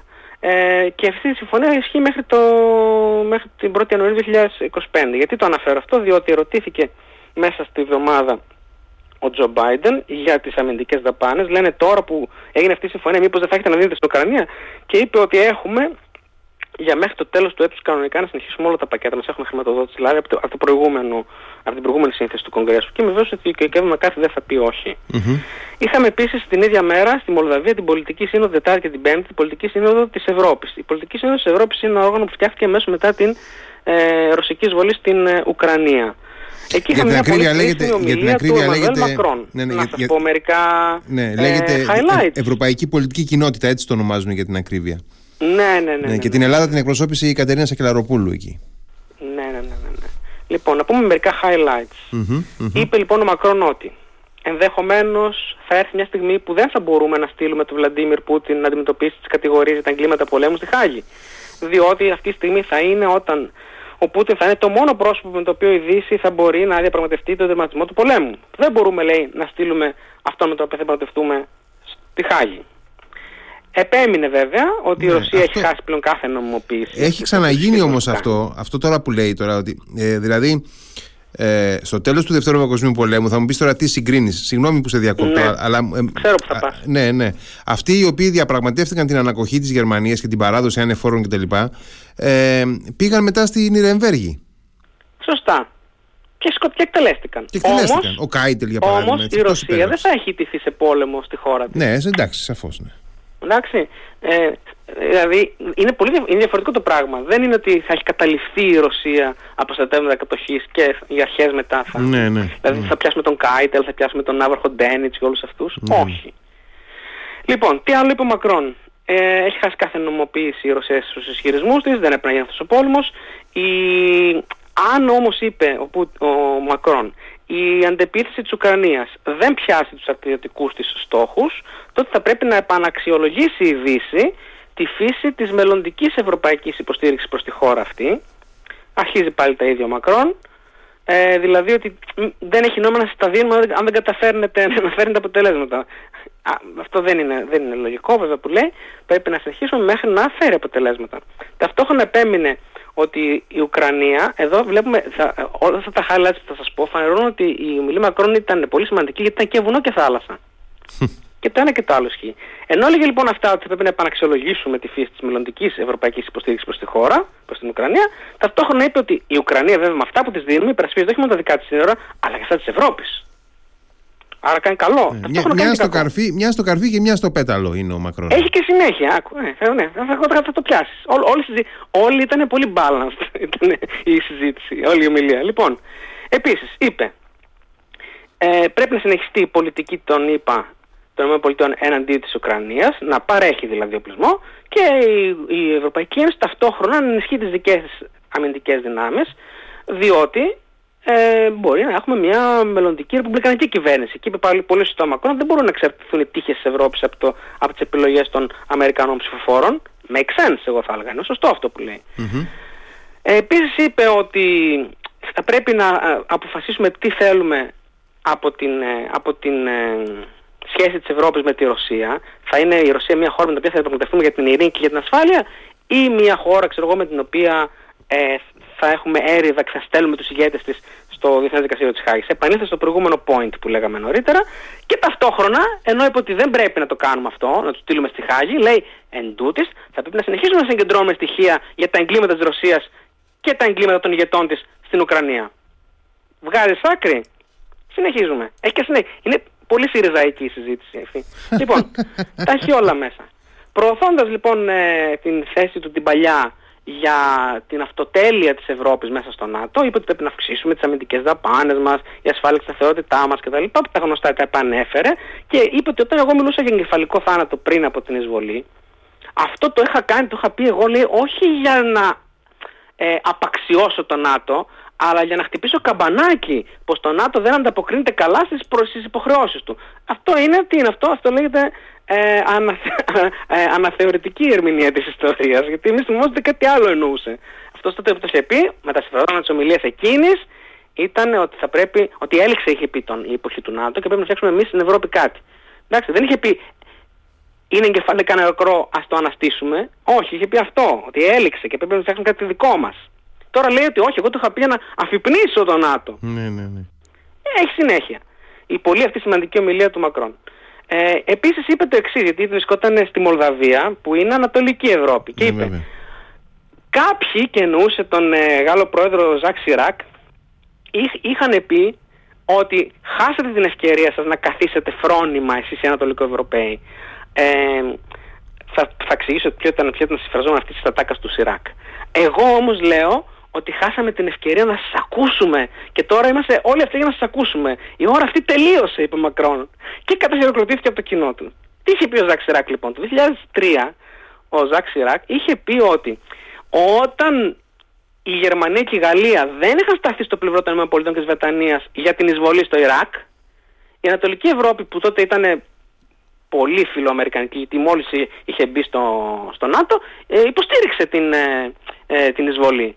Και ο Σιράκ τους έψεξε, τους είπε δεν έπρεπε να το κάνετε αυτό, πρέπει να καθίσετε φρόνιμοι, να ακούσετε εμάς τους παλιούς, τις μεγάλες δυνάμεις της Ευρώπης, τους Γάλλους και τους Γερμανούς. Και λαϊκίστηκα τώρα ο Μακρόν λέει εμείς τώρα θα σας ακούσουμε, δεν θα είμαστε σαν το Σιράκ. Και φυσικά καταχειροκροτήθηκε γιατί θέλει να είναι μεγάλος ηγέτης. Όταν αποτυχάνει, είπαμε κάποιος στο εσωτερικό, τι κάνει, πάει και τον χειροκροτούν στα εξωτερικά, ε, έτσι δεν είναι. Ρίσης Σούνακ, Μακρόν. Αναφερόμαστε τώρα στη διαίρεση, στην ίδια διαίρεση της Ευρώπης, Ανατολή, Δυτική κτλ, ΝΑΤΟ κτλ, είπε ότι η Ευρώπη δεν πρέπει να επιτρέψει σήμερα την αρπαγή της Ανατολικής Ευρώπης ξανά από τη Ρωσία, δεύτερη φορά. Ωραία διατύπωση αυτή, μου αρέσει. Ναι, ναι, ναι, δεν πρέπει. Την αρπαγή, αυτό είναι στα γαλλικά, είναι η ίδια λέξη για τον βιασμό. Mm. Εντάξει. Ε, αυτό το, το λατινικό το ράπιο, ράπιο σημαίνει και αρπάζω και αρπάζω, όπως λέμε ξέρω εγώ, η αρπαγή της Περσεφόνης. Δεν την πήρε ο Άδης για να την πάει ξέρω εγώ βόλτα. Ε, και είπε ότι η, η ευρωπαϊκή οικογένεια πρέπει να είναι όλοι ενωμένη, να μην έχει αποξενώσει, απο, αποξενώσεις ανάμεσα στα μέλη της, δι, ανατολικά. Και, είναι δηλαδή γεφυροποιός εδώ πέρα, είναι πόντιφεξ ο Μακρόν. Ε; Ε, πρέπει να ακούσουμε και να ενωθούμε όλοι μαζί, ανατολική και δυτική. Είπε επίσης ότι ε, ενδέχεται στο, στη Σύνοδο Κορυφής του ΝΑΤΟ στο Βίλνιους να μην καταλήξουμε για τη μελλοντική ένταξη της Ουκρανίας στο ΝΑΤΟ γιατί είχαμε μια δήλωση μέσα στη βδομάδα ε, προχθές από τον Γε Στόλτεμπεργκ ότι η θέση της Ουκρανίας είναι στο ΝΑΤΟ. Όχι πότε, δεν είπε πότε, αλλά είναι στο ΝΑΤΟ. Και είπε το εξής ο Μακρόν. Θα πρέπει να οικοδομήσουμε με την Ουκρανία, εμείς εδώ στο ΝΑΤΟ, μια σχέση όπως αυτή που έχουμε με το Ισραήλ. Κάτι μεταξύ εγγυήσεων ασφαλείας που παρέχονται στο Ισραήλ και όχι πλήρους ένταξης στο ΝΑΤΟ. Ε, είναι διαφορετική γνώμη του Λευκού Οίκου και διαφορετική γνώμη και του Κιέβου. Φυσικά που έχει αυτή τη στιγμή ένα πολύ μεγάλο στρατό φτιάξει με όπλα του ΝΑΤΟ. Mm-hmm. Επίσης είπε, πρέπει να δοθούν επαρκή μέσα στην Ουκρανία για να σταματήσει η περαιτέρω επιθετικότητα και πρέπει εμείς να εγγυηθούμε απτές και βιώσιμες λύσεις για την υπόθεση της ε, ειρήνης στην Ουκρανία επειδή η Ουκρανία προστατεύει την Ευρώπη. Την ίδια στιγμή θα διαπραγματευτούμε και με τον Πούτιν. Το οποίο όπως, όπως αυτό είναι αντιφατικό διότι ο Πούτιν δεν μπορεί να παραδώσει τα κεκτημένα, τα κατεχόμενα, έτσι δεν είναι γιατί θα καταρρύψει ο ίδιος το εσωτερικό του. Αχ, λίγο απ' όλα είχε η ομιλία Μακρόν. Είπε ότι κάθε χώρα έχει το δικαίωμα να επιλέγει τους συμμάχους της, βλέπει Ουκρανία. Πριν από λίγο έλεγε ότι δεν μπορεί να μπει στο ΝΑΤΟ, μάλλον. Αλλά τώρα δηλαδή κάθε χώρα έχει δικαίωμα να επιλέγει τους συμμάχους της. Δηλαδή την θέλουμε να μας επιλέξει σαν συμμάχους, εμείς δεν θέλουμε να την επιλέξουμε σαν σύμμαχό μας. Καλό αυτό.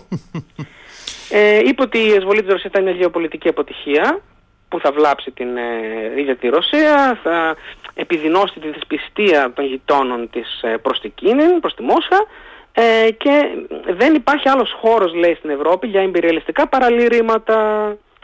Αυτά για την ομιλία Μακρόν, τα είχε όλα. Να, σημειώσουμε, να σημειώσουμε ότι στο, στο περιθώριο της συγκεκριμένης συνόδου στη Μολδαβία εκδηλώθηκε και μία θα έλεγε κανείς ε, από κοινού προσπάθεια για ε, να, να επέλθει ηρεμία στο Κόσοβο. Μια πρωτοβουλία του Εμμανουέλ Μακρόν με τον Όλαφ Σόλτς και τον Ζωζέ Μπορέλ από κοινού. Έτσι, ε, μιλήσανε με τον Βούτσιτς προσπαθούν να, να προωθήσουν ένα σχέδιο επανάληψης των δημοτικών εκλογών στους τέσσερις δήμους οι οποίοι, τους, στους σερβικούς λεγόμενους δήμους οι οποίοι έχουν το βασικό πρόβλημα Λοιπόν, μια και το ανέφερες αυτό, ο Βούτσιτ πλέον δεν είναι πρόεδρος, ναι, ναι. αλλά είναι είναι, είναι, είναι, ξέρουμε ότι είναι ο πρόεδρος φυσικά ο πραγματικός. Ναι. Πάντως ήταν, ήταν, εκεί, ήταν, στη, ήταν στη Μολδαβία πάντως ο Βούτσιτ. Ναι, ναι, ναι, ναι, ναι, ναι. Ε, είναι της ρωσικής επιρροής. Mm-hmm. Ε, η Ρωσία δεν καλοβλέπει, δεν καλοβλέπει διευθετήσεις των κρίσεων σε Βοσνία και σε Κόσοβο, δεν τις καλοβλέπει τις δικές μας πρωτοβουλίες και όπως λέγατε και σε εκπομπή που είχατε πρόσφατα, είναι προφορική η συμφωνία του Βούτσιτς με τον ε, Άλμπιν Κούρτι, ούτε να τα γράψουν πουθενά σε ένα χαρτί, σε μια χαρτοπετσέτα δεν θέλανε. Ούτε καν σε χαρτοπετσέτα ρε παιδί μου, ναι. Τίποτα. Γιατί είχαμε, είχαμε εμείς στο, στο, στο λεγόμενο Βαλκανικό Σύμφωνο, πριν, πριν τους, δεν ήταν Βαλκανικό Σύμφωνο, ήταν διάφορων λογιών προφορικές και γραπτές συμφωνίες των ηγετών των τεσσάρων κρατών εδώ των Βαλκανίων πριν τον πρώτο Βαλκανικό πόλεμο, είχαμε και σε χαρτοπετσέτες γραμμένες ορισμένες συμφωνίες. Α, είχαν και, και εκεί είχαν χαρτοπετσέτες; Ναι, μετά, μετά, έγινε, μετά από τη χαρτοπετσέτα πέρασε σε, σε τηλεγράφημα. Μάλιστα. Ε, οπότε να ξέρουμε ότι είναι πολύ δύσκολα τα πράγματα για την ειρήνευση μεταξύ ε, Κωσόβου και Σερβίας, όχι μόνο για τους ιστορικούς λόγους, αλλά και για τους λόγους τώρα της, της τρέχουσας συγκυρίας. Δηλαδή, ε, οι μεν Κωσοβάροι τραβάνε το σκηνή γιατί έχουν την υποστήριξη της Δύσης, έτσι πιστεύουν. Ο δε Βούτιτς ε, έχει την υποστήριξη της Ρωσίας, η οποία δεν θέλει με τίποτα να βλέπει τα Βαλκάνια να ειρηνεύουν. Είχαμε και τη Φοντερ Λάιν βέβαια στη Σύνοδο της Μολδαβίας που είπε ότι το μέλλον των Δυτικών Βαλκανίων είναι στην Ευρώπη και όλα αυτά τα ωραία που λέει η Φοντερ Λάιν. Αφρική, είχαμε πολύ Αφρική. Σουδάν είπαμε έσπασε η κεχηρία. Στη Ζιμπάμπουε ε, εκλήθη ο Αμερικανός, η Αμερικανίδα Σαρζέντα Φέρ, γιατί δεν υπάρχει εκεί πρέσβης, στο Υπουργείο των Εξωτερικών της Ζιμπάμπουε για να δώσει εξηγήσεις για κάτι ε, αναρτήσεις στα social media που, που έλεγε στους ε, ε, πολίτες της χώρας να προσέλθουν στις εκλογές για να ακουστεί η φωνή τους στην Μπουρκίνα Φάσο που την είχαμε ξανακούσει για τις, που είναι Σαχέλ, ε, συνορεύει με το Μάλι με το, ε, και εκεί δρά, δρά, δρά, πλέον από τον Δεκέμβρη ενδεχομένως η Βάγκνερ κτλ. Είχαμε δύο περιστατικά την Κυριακή και την ε, Τετάρτη ή την Τρίτη μάλλον, την Κυριακή και την Τρίτη είχαμε περιστατικά, πέντε Τετάρτη το μάθαμε ε, με, ε, δι, με δράση τζιχαντιστών που σκότωσαν από 20 άτομα κάθε, κάθε, κάθε φορά ε, είναι από αυτά που συμβαίνουν εκεί που δράει η Βάγνερ για ένα περίοδο τρόπο που δρούν και οι τζιχαντιστές. Δεν ξέρουμε. Δεν ξέρουμε. Ρωσία και Μπουρουντή. Με επίσκεψη Λαυρόφ ε, είπαν ότι βρίσκονται πολύ κοντά στο να ολοκληρωθεί η συμφωνία τους για την οικοδόμηση πυρηνικών αντιδραστήρων ρωσικής τεχνολογίας στον Μπουρουντή από την Ροζατόμ. Αυτή η συμφωνία έχει ξεκινήσει τον Νοέμβριο. Ε, είναι αυτή η περίοδο Λαυρόφ που λέγαμε. Και στην Ιγυρία, ο πρόεδρος της Ιγυρίας, ε, εκεί που μιλούσε, ξαφνικά είπε ότι θα κόψει τις επιχορηγήσεις στο, στα καύσιμα. Η Ιγυρία παράγει το πετρέλαιο της Αφρικής. Ε, τώρα που η, η Λιβύη, ας πούμε, ναι, δυσκολεύεται. Ε, αλλά ε, επιχορηγούνται τα καύσιμα γιατί υπάρχει πολύ, και μεγάλη φτώχεια. Α, το είπε αυτό λοιπόν ο πρόεδρος της Ιγυρίας και σπεύσανε όλοι να πάρουν τα καύσιμα και στέγνωσε η χώρα από καύσιμα από τα βενζινάδικα. Οπότε πρέπει να προσέχουμε τι λέμε. Ε, τι άλλο, το Σουδάν ε, είπαμε αυτό, την Μπουρκίνα Φάσο είπαμε, να... Μπουρουντή είπαμε, ε... Ζιμπάμπουε είπαμε, Αφρική είχαμε πολύ. Λοιπόν, ναι. Κογκρέσο, τελικά πέρασε η συμφωνία. Ναι, ε, η συμφωνία ψηφίστηκε αυτή... και από τη Γερουσία. Mm? Ψηφίστηκε και από τη Γερουσία. Ναι, ναι, ναι, πέρασε, ψηφίστηκε. Θα υπογραφεί τώρα από τον Biden. 5 του μηνός μετέφερε την προθεσμία της Τζάνετ Γέλεν. Εντάξει, πέντε του μηνός, από πρώτη του μηνός, υπήρχαν χρήματα, το είχαμε πει στην εκπομπή, mm-hmm, χρήματα mm-hmm. υπήρχαν, απλά για να πει Λεφτά υπάρχουν. Θα υπάρχουν. Ε, επίσης την πέμπτη ε, μάθαμε από το BBC ότι ε, οι, πλα, οι ψηφιακές πλατφόρμες Meta, δηλαδή Facebook και, και YouTube, σβήνουν βίντεο από τα ουκρανικά μέτωπα που στοιχειοθετούν εγκλήματα πολέμου. Η αιτιολογία που δίνουν είναι ότι το κάνουν γιατί είναι φρικτό το περιεχόμενό τους και πρέπει να προστατεύσουν τους χρήστες τους. Αλλά αμέσως σε διάφορες οργανώσεις για τα δικαιώματα και φυσικά που εργάζονται για την τεκμηρίωση των εγκλημάτων πολέμου λένε αυτό πρέπει να σταματήσει. Πρέπει να τα αφήνετε αυτά τα βίντεο, να μην τα σβήνετε κάπου, να τα, κάπου, να τα περιορίζετε. Τώρα, να πούμε κιόλας ότι γενικά έχει, έχει εγερθεί μια ευρύτερη συζήτηση ε, για το γεγονός ότι η Meta και ε, κυρίως σε ό,τι αφορά το Facebook αλλά όχι μόνο και στο Instagram ε, η Meta, ο Mark Zuckerberg δηλαδή ουσιαστικά ναι. ε, ο οποίος λένε ότι περνάει και μια ιδιαίτερη φάση δεν ξέρω φωτογραφίζεται συνέχεια με βάζει ε, παραλλαγές φοράει κάτι αλεξίσφαιρα, κάτι γυλαίκα μάχης κάτι, είναι σε μια τέτοια φάση δεν ξέρω τι ακριβώς πετριά έχει φάει τώρα Εν πάση περιπτώσει, είναι, είναι, είναι αυτοί οι άνθρωποι οι οποίοι συσσωρεύουν πάρα πολύ πλούτο, δεν έχουν τι να τον κάνουν ε, δεν έχουν πώς να περάσουν τον χρόνο τους και ξέρεις, αργία μήτρη πάση κακίας. Mm. Λοιπόν, ε, εν πάση περιπτώσει. Λοιπόν, ε, η ΜΕΤΑ συνολικά εφαρμόζει κάποιους δικούς της κανόνες, ε, ε, ως επιτοπλίστων δικούς της κανόνες λογοκρισίας στην πραγματικότητα, ε, φιλτραρίσματο δηλαδή του υλικού και του περιεχομένου, που σε πάρα πολλές περιπτώσεις ε, καταλήγει να είναι υπέρ της, ε, της, της λογοκρισίας ε, των, ε, των ελεύθερων φωνών, της φιλελεύθερης δημοκρατίας, ε, των, όπως είπες και εσύ, να, ουσιαστικά να, να περιορίζει τη δυνατότητα καταγγελίας σε βάρος των τυράννων σε διάφορα μέρη του κόσμου, σε, σε, σε βάρος καταπάτησης των ανθρωπίνων δικαιωμάτων κλπ. Έτσι. Ναι, και το, το πρόβλημα είναι ότι ισχυρίζεται ότι εφαρμόζει τους κανονισμούς της. Οι κανονισμοί όμως αυτοί τυχαίνει όπως πολύ σωστά παρατήρησες, τυχαίνει να, να εξυπηρετούν τελικά τα συμφέροντα του αυταρχισμού, των τυράννων ναι. και εμπροκειμένου τώρα της Ρωσίας. Πώς συμβαίνει αυτό, όταν ένας κανόνας εφαρμόζεται απρόσωπα, θα έπρεπε να βλάπτει εξίσου και τις δύο πλευρές, όχι μόνο τη μία. Ναι. Να πω ε, δύο πράγματα ακόμα και να κλείσουμε. Το πρώτο πράγμα είναι, ρεπουμπλικάνοι υποψήφοι για το προεδρικό κρίσμα, χρήσμα, είναι αυτή τη στιγμή η Νίκη Χέιλι, τέος κυβερνήτης της Νότιας Καρολίνας και τέος ε, εκ, ε, ε, πρέσβυρα των ΗΠΑ στον ΟΗΕ. Ο Έισα Χάτσινσον, τέος κυβερνήτης του Άρκανσο, Ε, ο Ντόναλτ Τραμπ, γνωστός. Ο Ρον Ντεσάντης, ε, ο κυβερνήτης της Φλόριντα.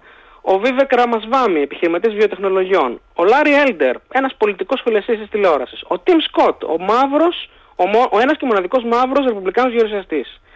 Αναμένονται αυτή τη βδομάδα να ανακοινώσουν ο Μάικ Πένς, ο γνωστός μας αντιπρόεδρος. Ναι. Ο Κρίς Κρίστη, τέως ε, κυβερνήτης ε, του Νιου Τζέρζι. Ε, ο Φράνσις Σουάρες, ο δήμαρχος του Μαϊάμι.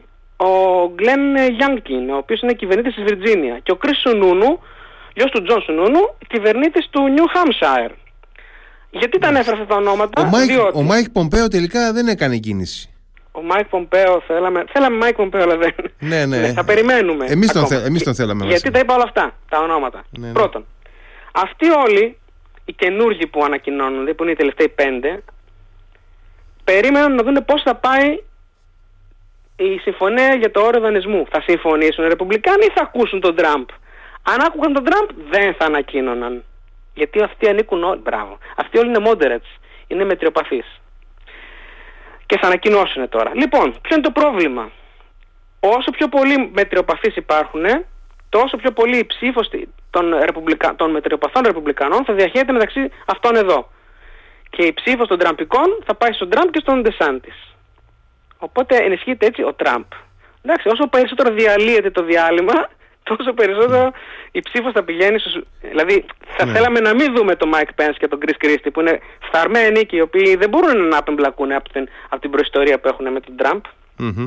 Δεν μπορούν. Είναι, γιατί και μακρύς, κατεβαίνουν. είναι και μακρύς ο δρόμος ακόμα. Θα δούμε. Δηλαδή οι περισσότεροι θα, Σωστά. θα εγκαταλείψουν και θα, θα πάνε κάπου Σωστά. αλλού. Ναι, ναι. Όλα αυτά τα πρόσωπα έχουν από 1% και λιγότερο. Εντάξει. Ε, ο Τραμπ και ο Ντεσάντης έχουν. Ο Τραμπ έχει 53, 56 και ο Ντεσάντης έχει ξέρω εγώ 21, 26.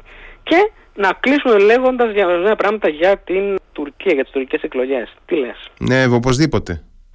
Λοιπόν, είχαμε αυτόν τον θρίαμβο του Ερντογάν που δεν ήταν θρίαμβος, γιατί ήταν με 52%. Τα ρεπορτάζ αυτές τις μέρες λένε για ριζική αλλαγή προσώπων στο, Υπουργείο, στο Υπουργικό Συμβούλιο που θα ανακοινωθεί αύριο, Μμμ. Σάββατο 3 Ιουνίου, μετά την τελετή οκομοσία του Προέδρου ενώπιον της Νέας Εθνοσυνέλευσης. Να σε ρωτήσω κάτι, επειδή Ναι. ε, παρακολουθείς περισσότερο από μένα. Υπάρχει στη, στη συζήτηση, στη δημόσια, το όνομα του Μπαϊρακτάρ ξανά, δηλαδή να, Λοιπόν. να αναλάβει Ο- κάποιο υπουργείο ξανά; Εγώ είναι σχεδόν βέβαιος ότι λέγεται Μπαϊράκ αυτός. Α, Μπαϊράκ, συγγνώμη. Αλμπαϊράκ, Ναι. ναι. Πω, πω, ναι, Μπαϊρακτάρ. Ναι. Λοιπόν, ε, αυτός ε, δεν υπάρχει στη συζήτηση, αλλά θα αναλάβει κάποια θέση, διότι είναι μια πολύ σημαντική προσωπικότητα. Είναι άνθρωπος της τεχνολογίας, των διεθνών αγορών.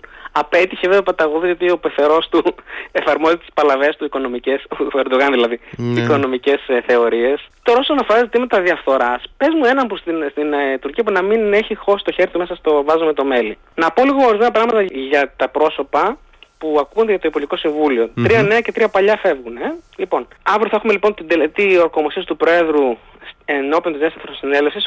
Ορκίστηκε σήμερα, Παρασκευή 2 Ιουνίου, η Νέα Εθνοσυνέλευση.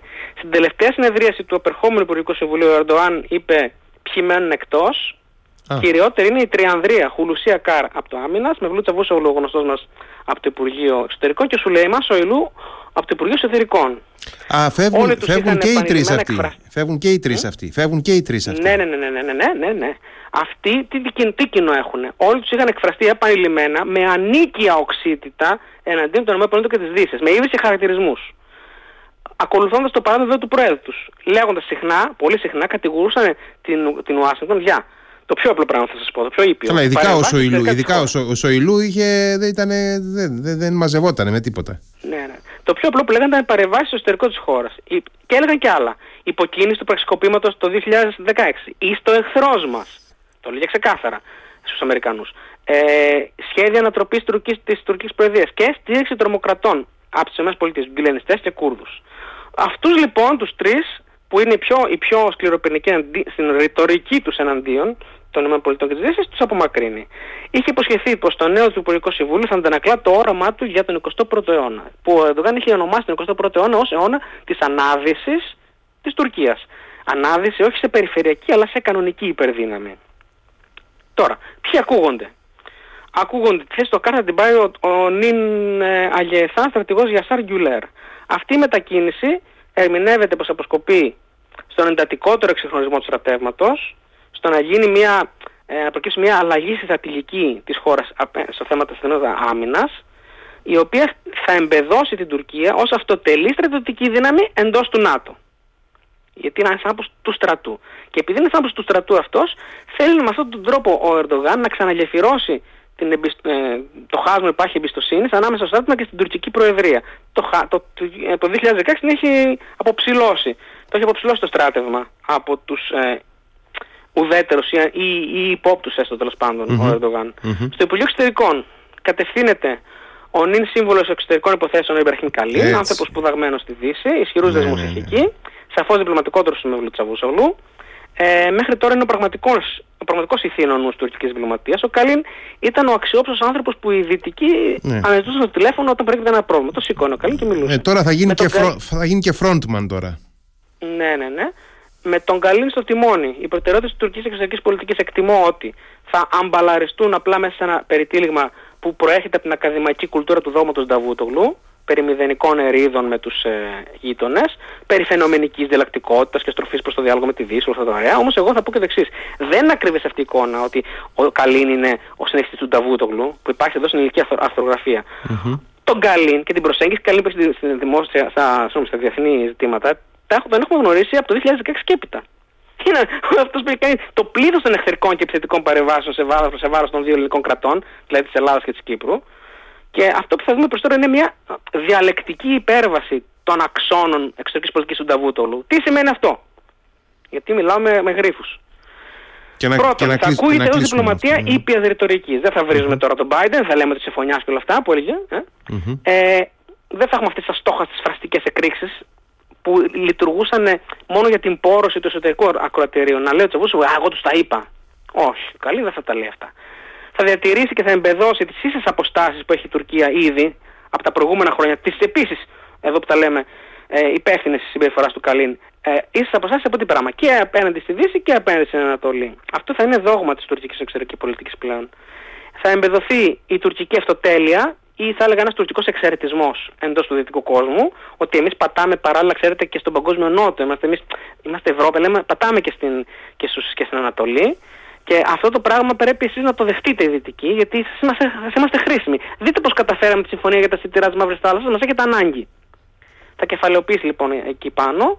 Ε, επίσης θα προβάλλει ο Ντογάν μέσω του Καλίν τις σχέσεις που έχει η Τουρκία με το Σουνιτικό Ισλάμ που φτάνει μέχρι το Πακιστάν ξέρω, και τους Ουιγούρους της Κίνας ε, και θα διακηρύττει την, καλή, τη δυτική καλή πρόθεση να καθίσουμε όλοι μαζί σε ένα τραπέζι. Διμερούς συνεννόησης με την Ελλάδα. Χωρίς πρώτον στενό πλαίσιο θεματολογίας όπως θέλει η Αθήνα, αλλά όλη τη βεντάλια θεμάτων. Και χωρίς διαμεσολάβηση τρίτον. Αυτό το έλεγε ο, Καλή, ε, ο Τσαβούσογλου και ο Ακάρ στα χρόνια που Καλίν ήταν είναι, παραδοσιακή, είναι η παραδοσιακή στάση της Τουρκίας αυτή, ναι, ναι. Ναι, τόσα χρόνια το έλεγε. Δεν είναι κάτι καινούριο που θα το ακούσουμε τώρα. Δηλαδή, η Αθήνα να μην έχει την υποστήριξη της Ευρωπαϊκής Ένωσης και των ΗΠΑ. Δηλαδή, όταν μας έβαλε ο Κωνσταντίνος Καραμαλής στην, στην ΕΟΚ, αυτό εμείς, θα το απεμπολίσουμε τώρα και να πούμε εμείς θα πάμε μόνοι μας να διαπραγματευθούμε το θηρίο. Αυτό είναι η θέση καλή.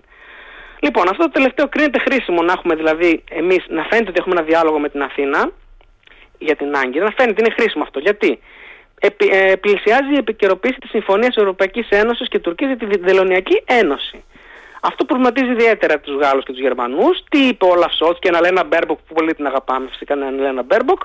Θυμάστε πως τον πετώκοψε του Μαγλούτ. Πάρα πολύ, πάρα πολύ, ναι και η, και η Κατρίν Κολονά και ο Νίκος Δένδια στον Καμένα το Μευλούτ. Ε, τι λένε οι Γερμανοί, λένε ότι αν θέλετε να εξομαλυνθούν οι σχέσεις μας με την Ευρώπη, οι σχέσεις σας με την Ευρώπη, θα πρέπει να περάσουν όλα αυτά μέσα από την εξομάλυνση των σχέσεων με την Ελλάδα και την Κύπρο. Βρείτε τα. Οπότε ο Καλίν δεν είναι, δεν είναι κανείς χαζός, είναι ευέλικτος άνθρωπος, θα ξεκινήσει κάποια τραπέζια διαπραγμάτευσης με Ελλάδα και Κύπρο.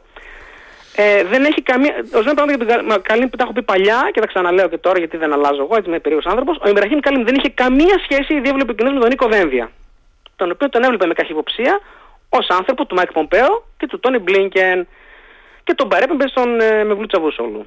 Ο Καλίν ποτέ δεν αισθανόταν βολικά με την υπηρεσιακή διπλωματία των Υπουργείων των δύο ναι, χωρών. Ναι, ναι, ναι. Για τα ζητήματα της ερντογανικής ατζέντας τι έκανε, είχε στήσει το παραδιπλωματικό δίκτυο με την ε, σύμβουλο ε, διεθνών σχέσεων του Έλληνα Πρωθυπουργού, την πρέσβειρα ε, Ελένη Σουρανή και μάλλον θα συνεχίσει να ψάχνει να βρει έναν τρόπο διαπροσωπικής διπλωματίας λοιπόν, να μην υπάρχει η υπηρεσιακή μνήμη από την την πλευρά της Ελλάδα. Γιατί από την πλευρά της Τουρκίας ο Καλίν την έχει την υπηρεσιακή μνήμη. Την θέλει την υπηρεσιακή μνήμη του Υπουργείου των Εξωτερικών. Απλά θέλει να υπάρχουν διαπροσωπικά. Γιατί στι διαπροσωπικές επαφές επιτρέπεται στους ηγέτες να κάνουν μεγάλες δημόσιες χειρονομίες που θα μείνουν στην ιστορία. Στο πλαίσιο, ξέρω εγώ, Ελευθέρου Βενιζέλου και Μάλτα Τούρκου. Έχουν αλλάξει οι καιροί. Δεν γίνεται έτσι η εξωτερική πολιτική ούτε με ζεϊμπέκικα, ούτε με κουμπαριές, ούτε με ευνίδιες άτυπες επαφές, όπως θέλει ο Ιμπραήμ Καλίν. Mm-hmm. Οπότε, ε, αυτό θα το προβάλλει ο Μπερχίν Καλίν το διαπροσωπικό σαν πιο ευέλικτο πλαίσιο, σαν ευκαιρία να αναδειχθούν οι ηγετικές δυνατότητες των ηγετών που καταπιέζονται από τους γραφειοκράτες, ρε παιδί μου, που μας καθυστερούν οι γραφειοκράτες, που πηγαίνουν με τους κανονισμούς και τους νόμους στο χέρι. Κακό πράγμα αυτό, ε. Όχι. Οι σοβαροί, οι σοβα... τα, σοβαρά κράτη που έχουν συνέχεια ακολουθούν τα, τα, τα Υπουργεία των Εξωτερικών τους. Τώρα, αυτό μπορεί να σημαίνει ότι δεν θα δούμε στην Ελλάδα, ε, στη νέα κυβέρνηση Υπουργό Εξωτερικών τον ε, Νίκο Δένδια, που κάποτε θεωρούν και δελφίνος για την Προεδρία της Δημοκρατίας. Είναι ο εκλεκτός του State Department του Νίκος Δένδιας, αλλά δεν είναι ο εκλεκτός του Ιμπραχήμ Καλίν. Δεν έχει καλή χημεία μαζί του. Θα δούμε ποιος θα, είναι, ποιος θα μιλάει με τον Ιμπραχήμ Καλίν από την Αθήνα. Το τρίτο πρόσωπο είναι ο Μεχμέτ Σιμσέκ. Αυτός είναι ο τσάρος, τσάρος οικονομίας. Και να, και, να κλείσουμε, ανήκει... και να κλείσουμε με αυτόν, έτσι. Ναι, ναι, ναι, ναι, ναι, ναι, ναι. Έχουμε κλείσει ήδη το χρόνο μας. Έχουμε ο Σιμσέκ λοιπόν ανήκει στην κατηγορία Τζάνετ Γέλεν και Μάριο Ντράγκη, σοβαρή προσωπικότητα, θα τραβηξει ε, ε, άμεσες ξένες επενδύσεις στην Τουρκία. Πρόβλημα είναι μην τυχόν ε, αναλάβει η θέση αντιπροέδρου Χακάν Φιντάν, ο διευθυντής της τουρκικής υπηρεσίας πληροφοριών της ΜΙΤ, ο οποίος θα ειδικεύεται στο Κυπριακό, την Ανατολική Μεσόγειο, τη Συρία, τη Μέση Ανατολή, τον Κάφκασο. Θα έχουμε εκεί πέρα ήδη εξελίξεις που έχουν ήδη εξελίξεις ξεκινήσει ήδη. Ε, και θα δούμε τι θα κάνει στην, λέω αυτό και κλείνω, θα, θα κάνει στη σύνοδο του Βίλνιους στο ΝΑΤΟ, που μας έρχεται, ε, ο Ερντογάν αν θα, παραδο, αν θα πει ότι έρει το βέτο εναντίον της Σουηδίας για να πάρει τα F-16. Αυτά. Πω πω πω πω. Καταιγισμός. Ε, Στέλιο Ιατρούς, ευχαριστώ πάρα πολύ. Και εγώ, και εγώ ευχαριστώ. Και πάλι λίγο σε αυτό ο χρόνος. Πώς τα καταφέρνω έτσι. καλό Σαββατοκύριακο να έχετε. Καλό Σαββατοκύριακο, καλό τριήμερο σε όσους έχουν τριήμερο. Λοιπόν, γιατί έχουμε... Και καλή επιτυχία στα παιδιά που γράφουν. Έχουμε και το Άγιο Πνεύμα, βέβαια. Καλή επιτυχία σε όλα τα παιδιά. Και φυσικά τίποτα δεν ξεκινάει και δεν τελειώνει. Να πούμε και εμείς αυτά τα κλισέ που λένε όλοι, αλλά έχουν και ουσία. Αυτά είναι. Ε, α, α, ξέχασα. Πρέπει να το πω αυτό οπωσδήποτε. Έλα, Αύριο θα φιλοξενήσει σε δείπνο ο Ερντογάν τους ηγέτες του τουρκικού κόσμου. Αυτή τη λεγόμενη τουρκική κοινοπολιτεία. διότι ακολουθεί το Ρωμαίο Αυτοκράτορα που ήταν επικεφαλής της Ρωμαϊκής Οικουμένης και οι Οθωμανοί αυτοκρα... ε, Σουλτάνοι που πήραν την Κωνσταντινούπολη ήταν διάδοχοι των Ρωμαίων Καισάρων. Οπότε θα εορτάσει το, την ορκωμοσία του μαζί με ηγέτες του τουρκικού κόσμου. Δείτε τον ηγέτη μας, τον ηγέτη σας, προσκυνήστε τον θα πει. Αυτά. Μάλιστα. Γεια σας, γεια σας. Γεια σου Στέλιο Οριστικά, γεια.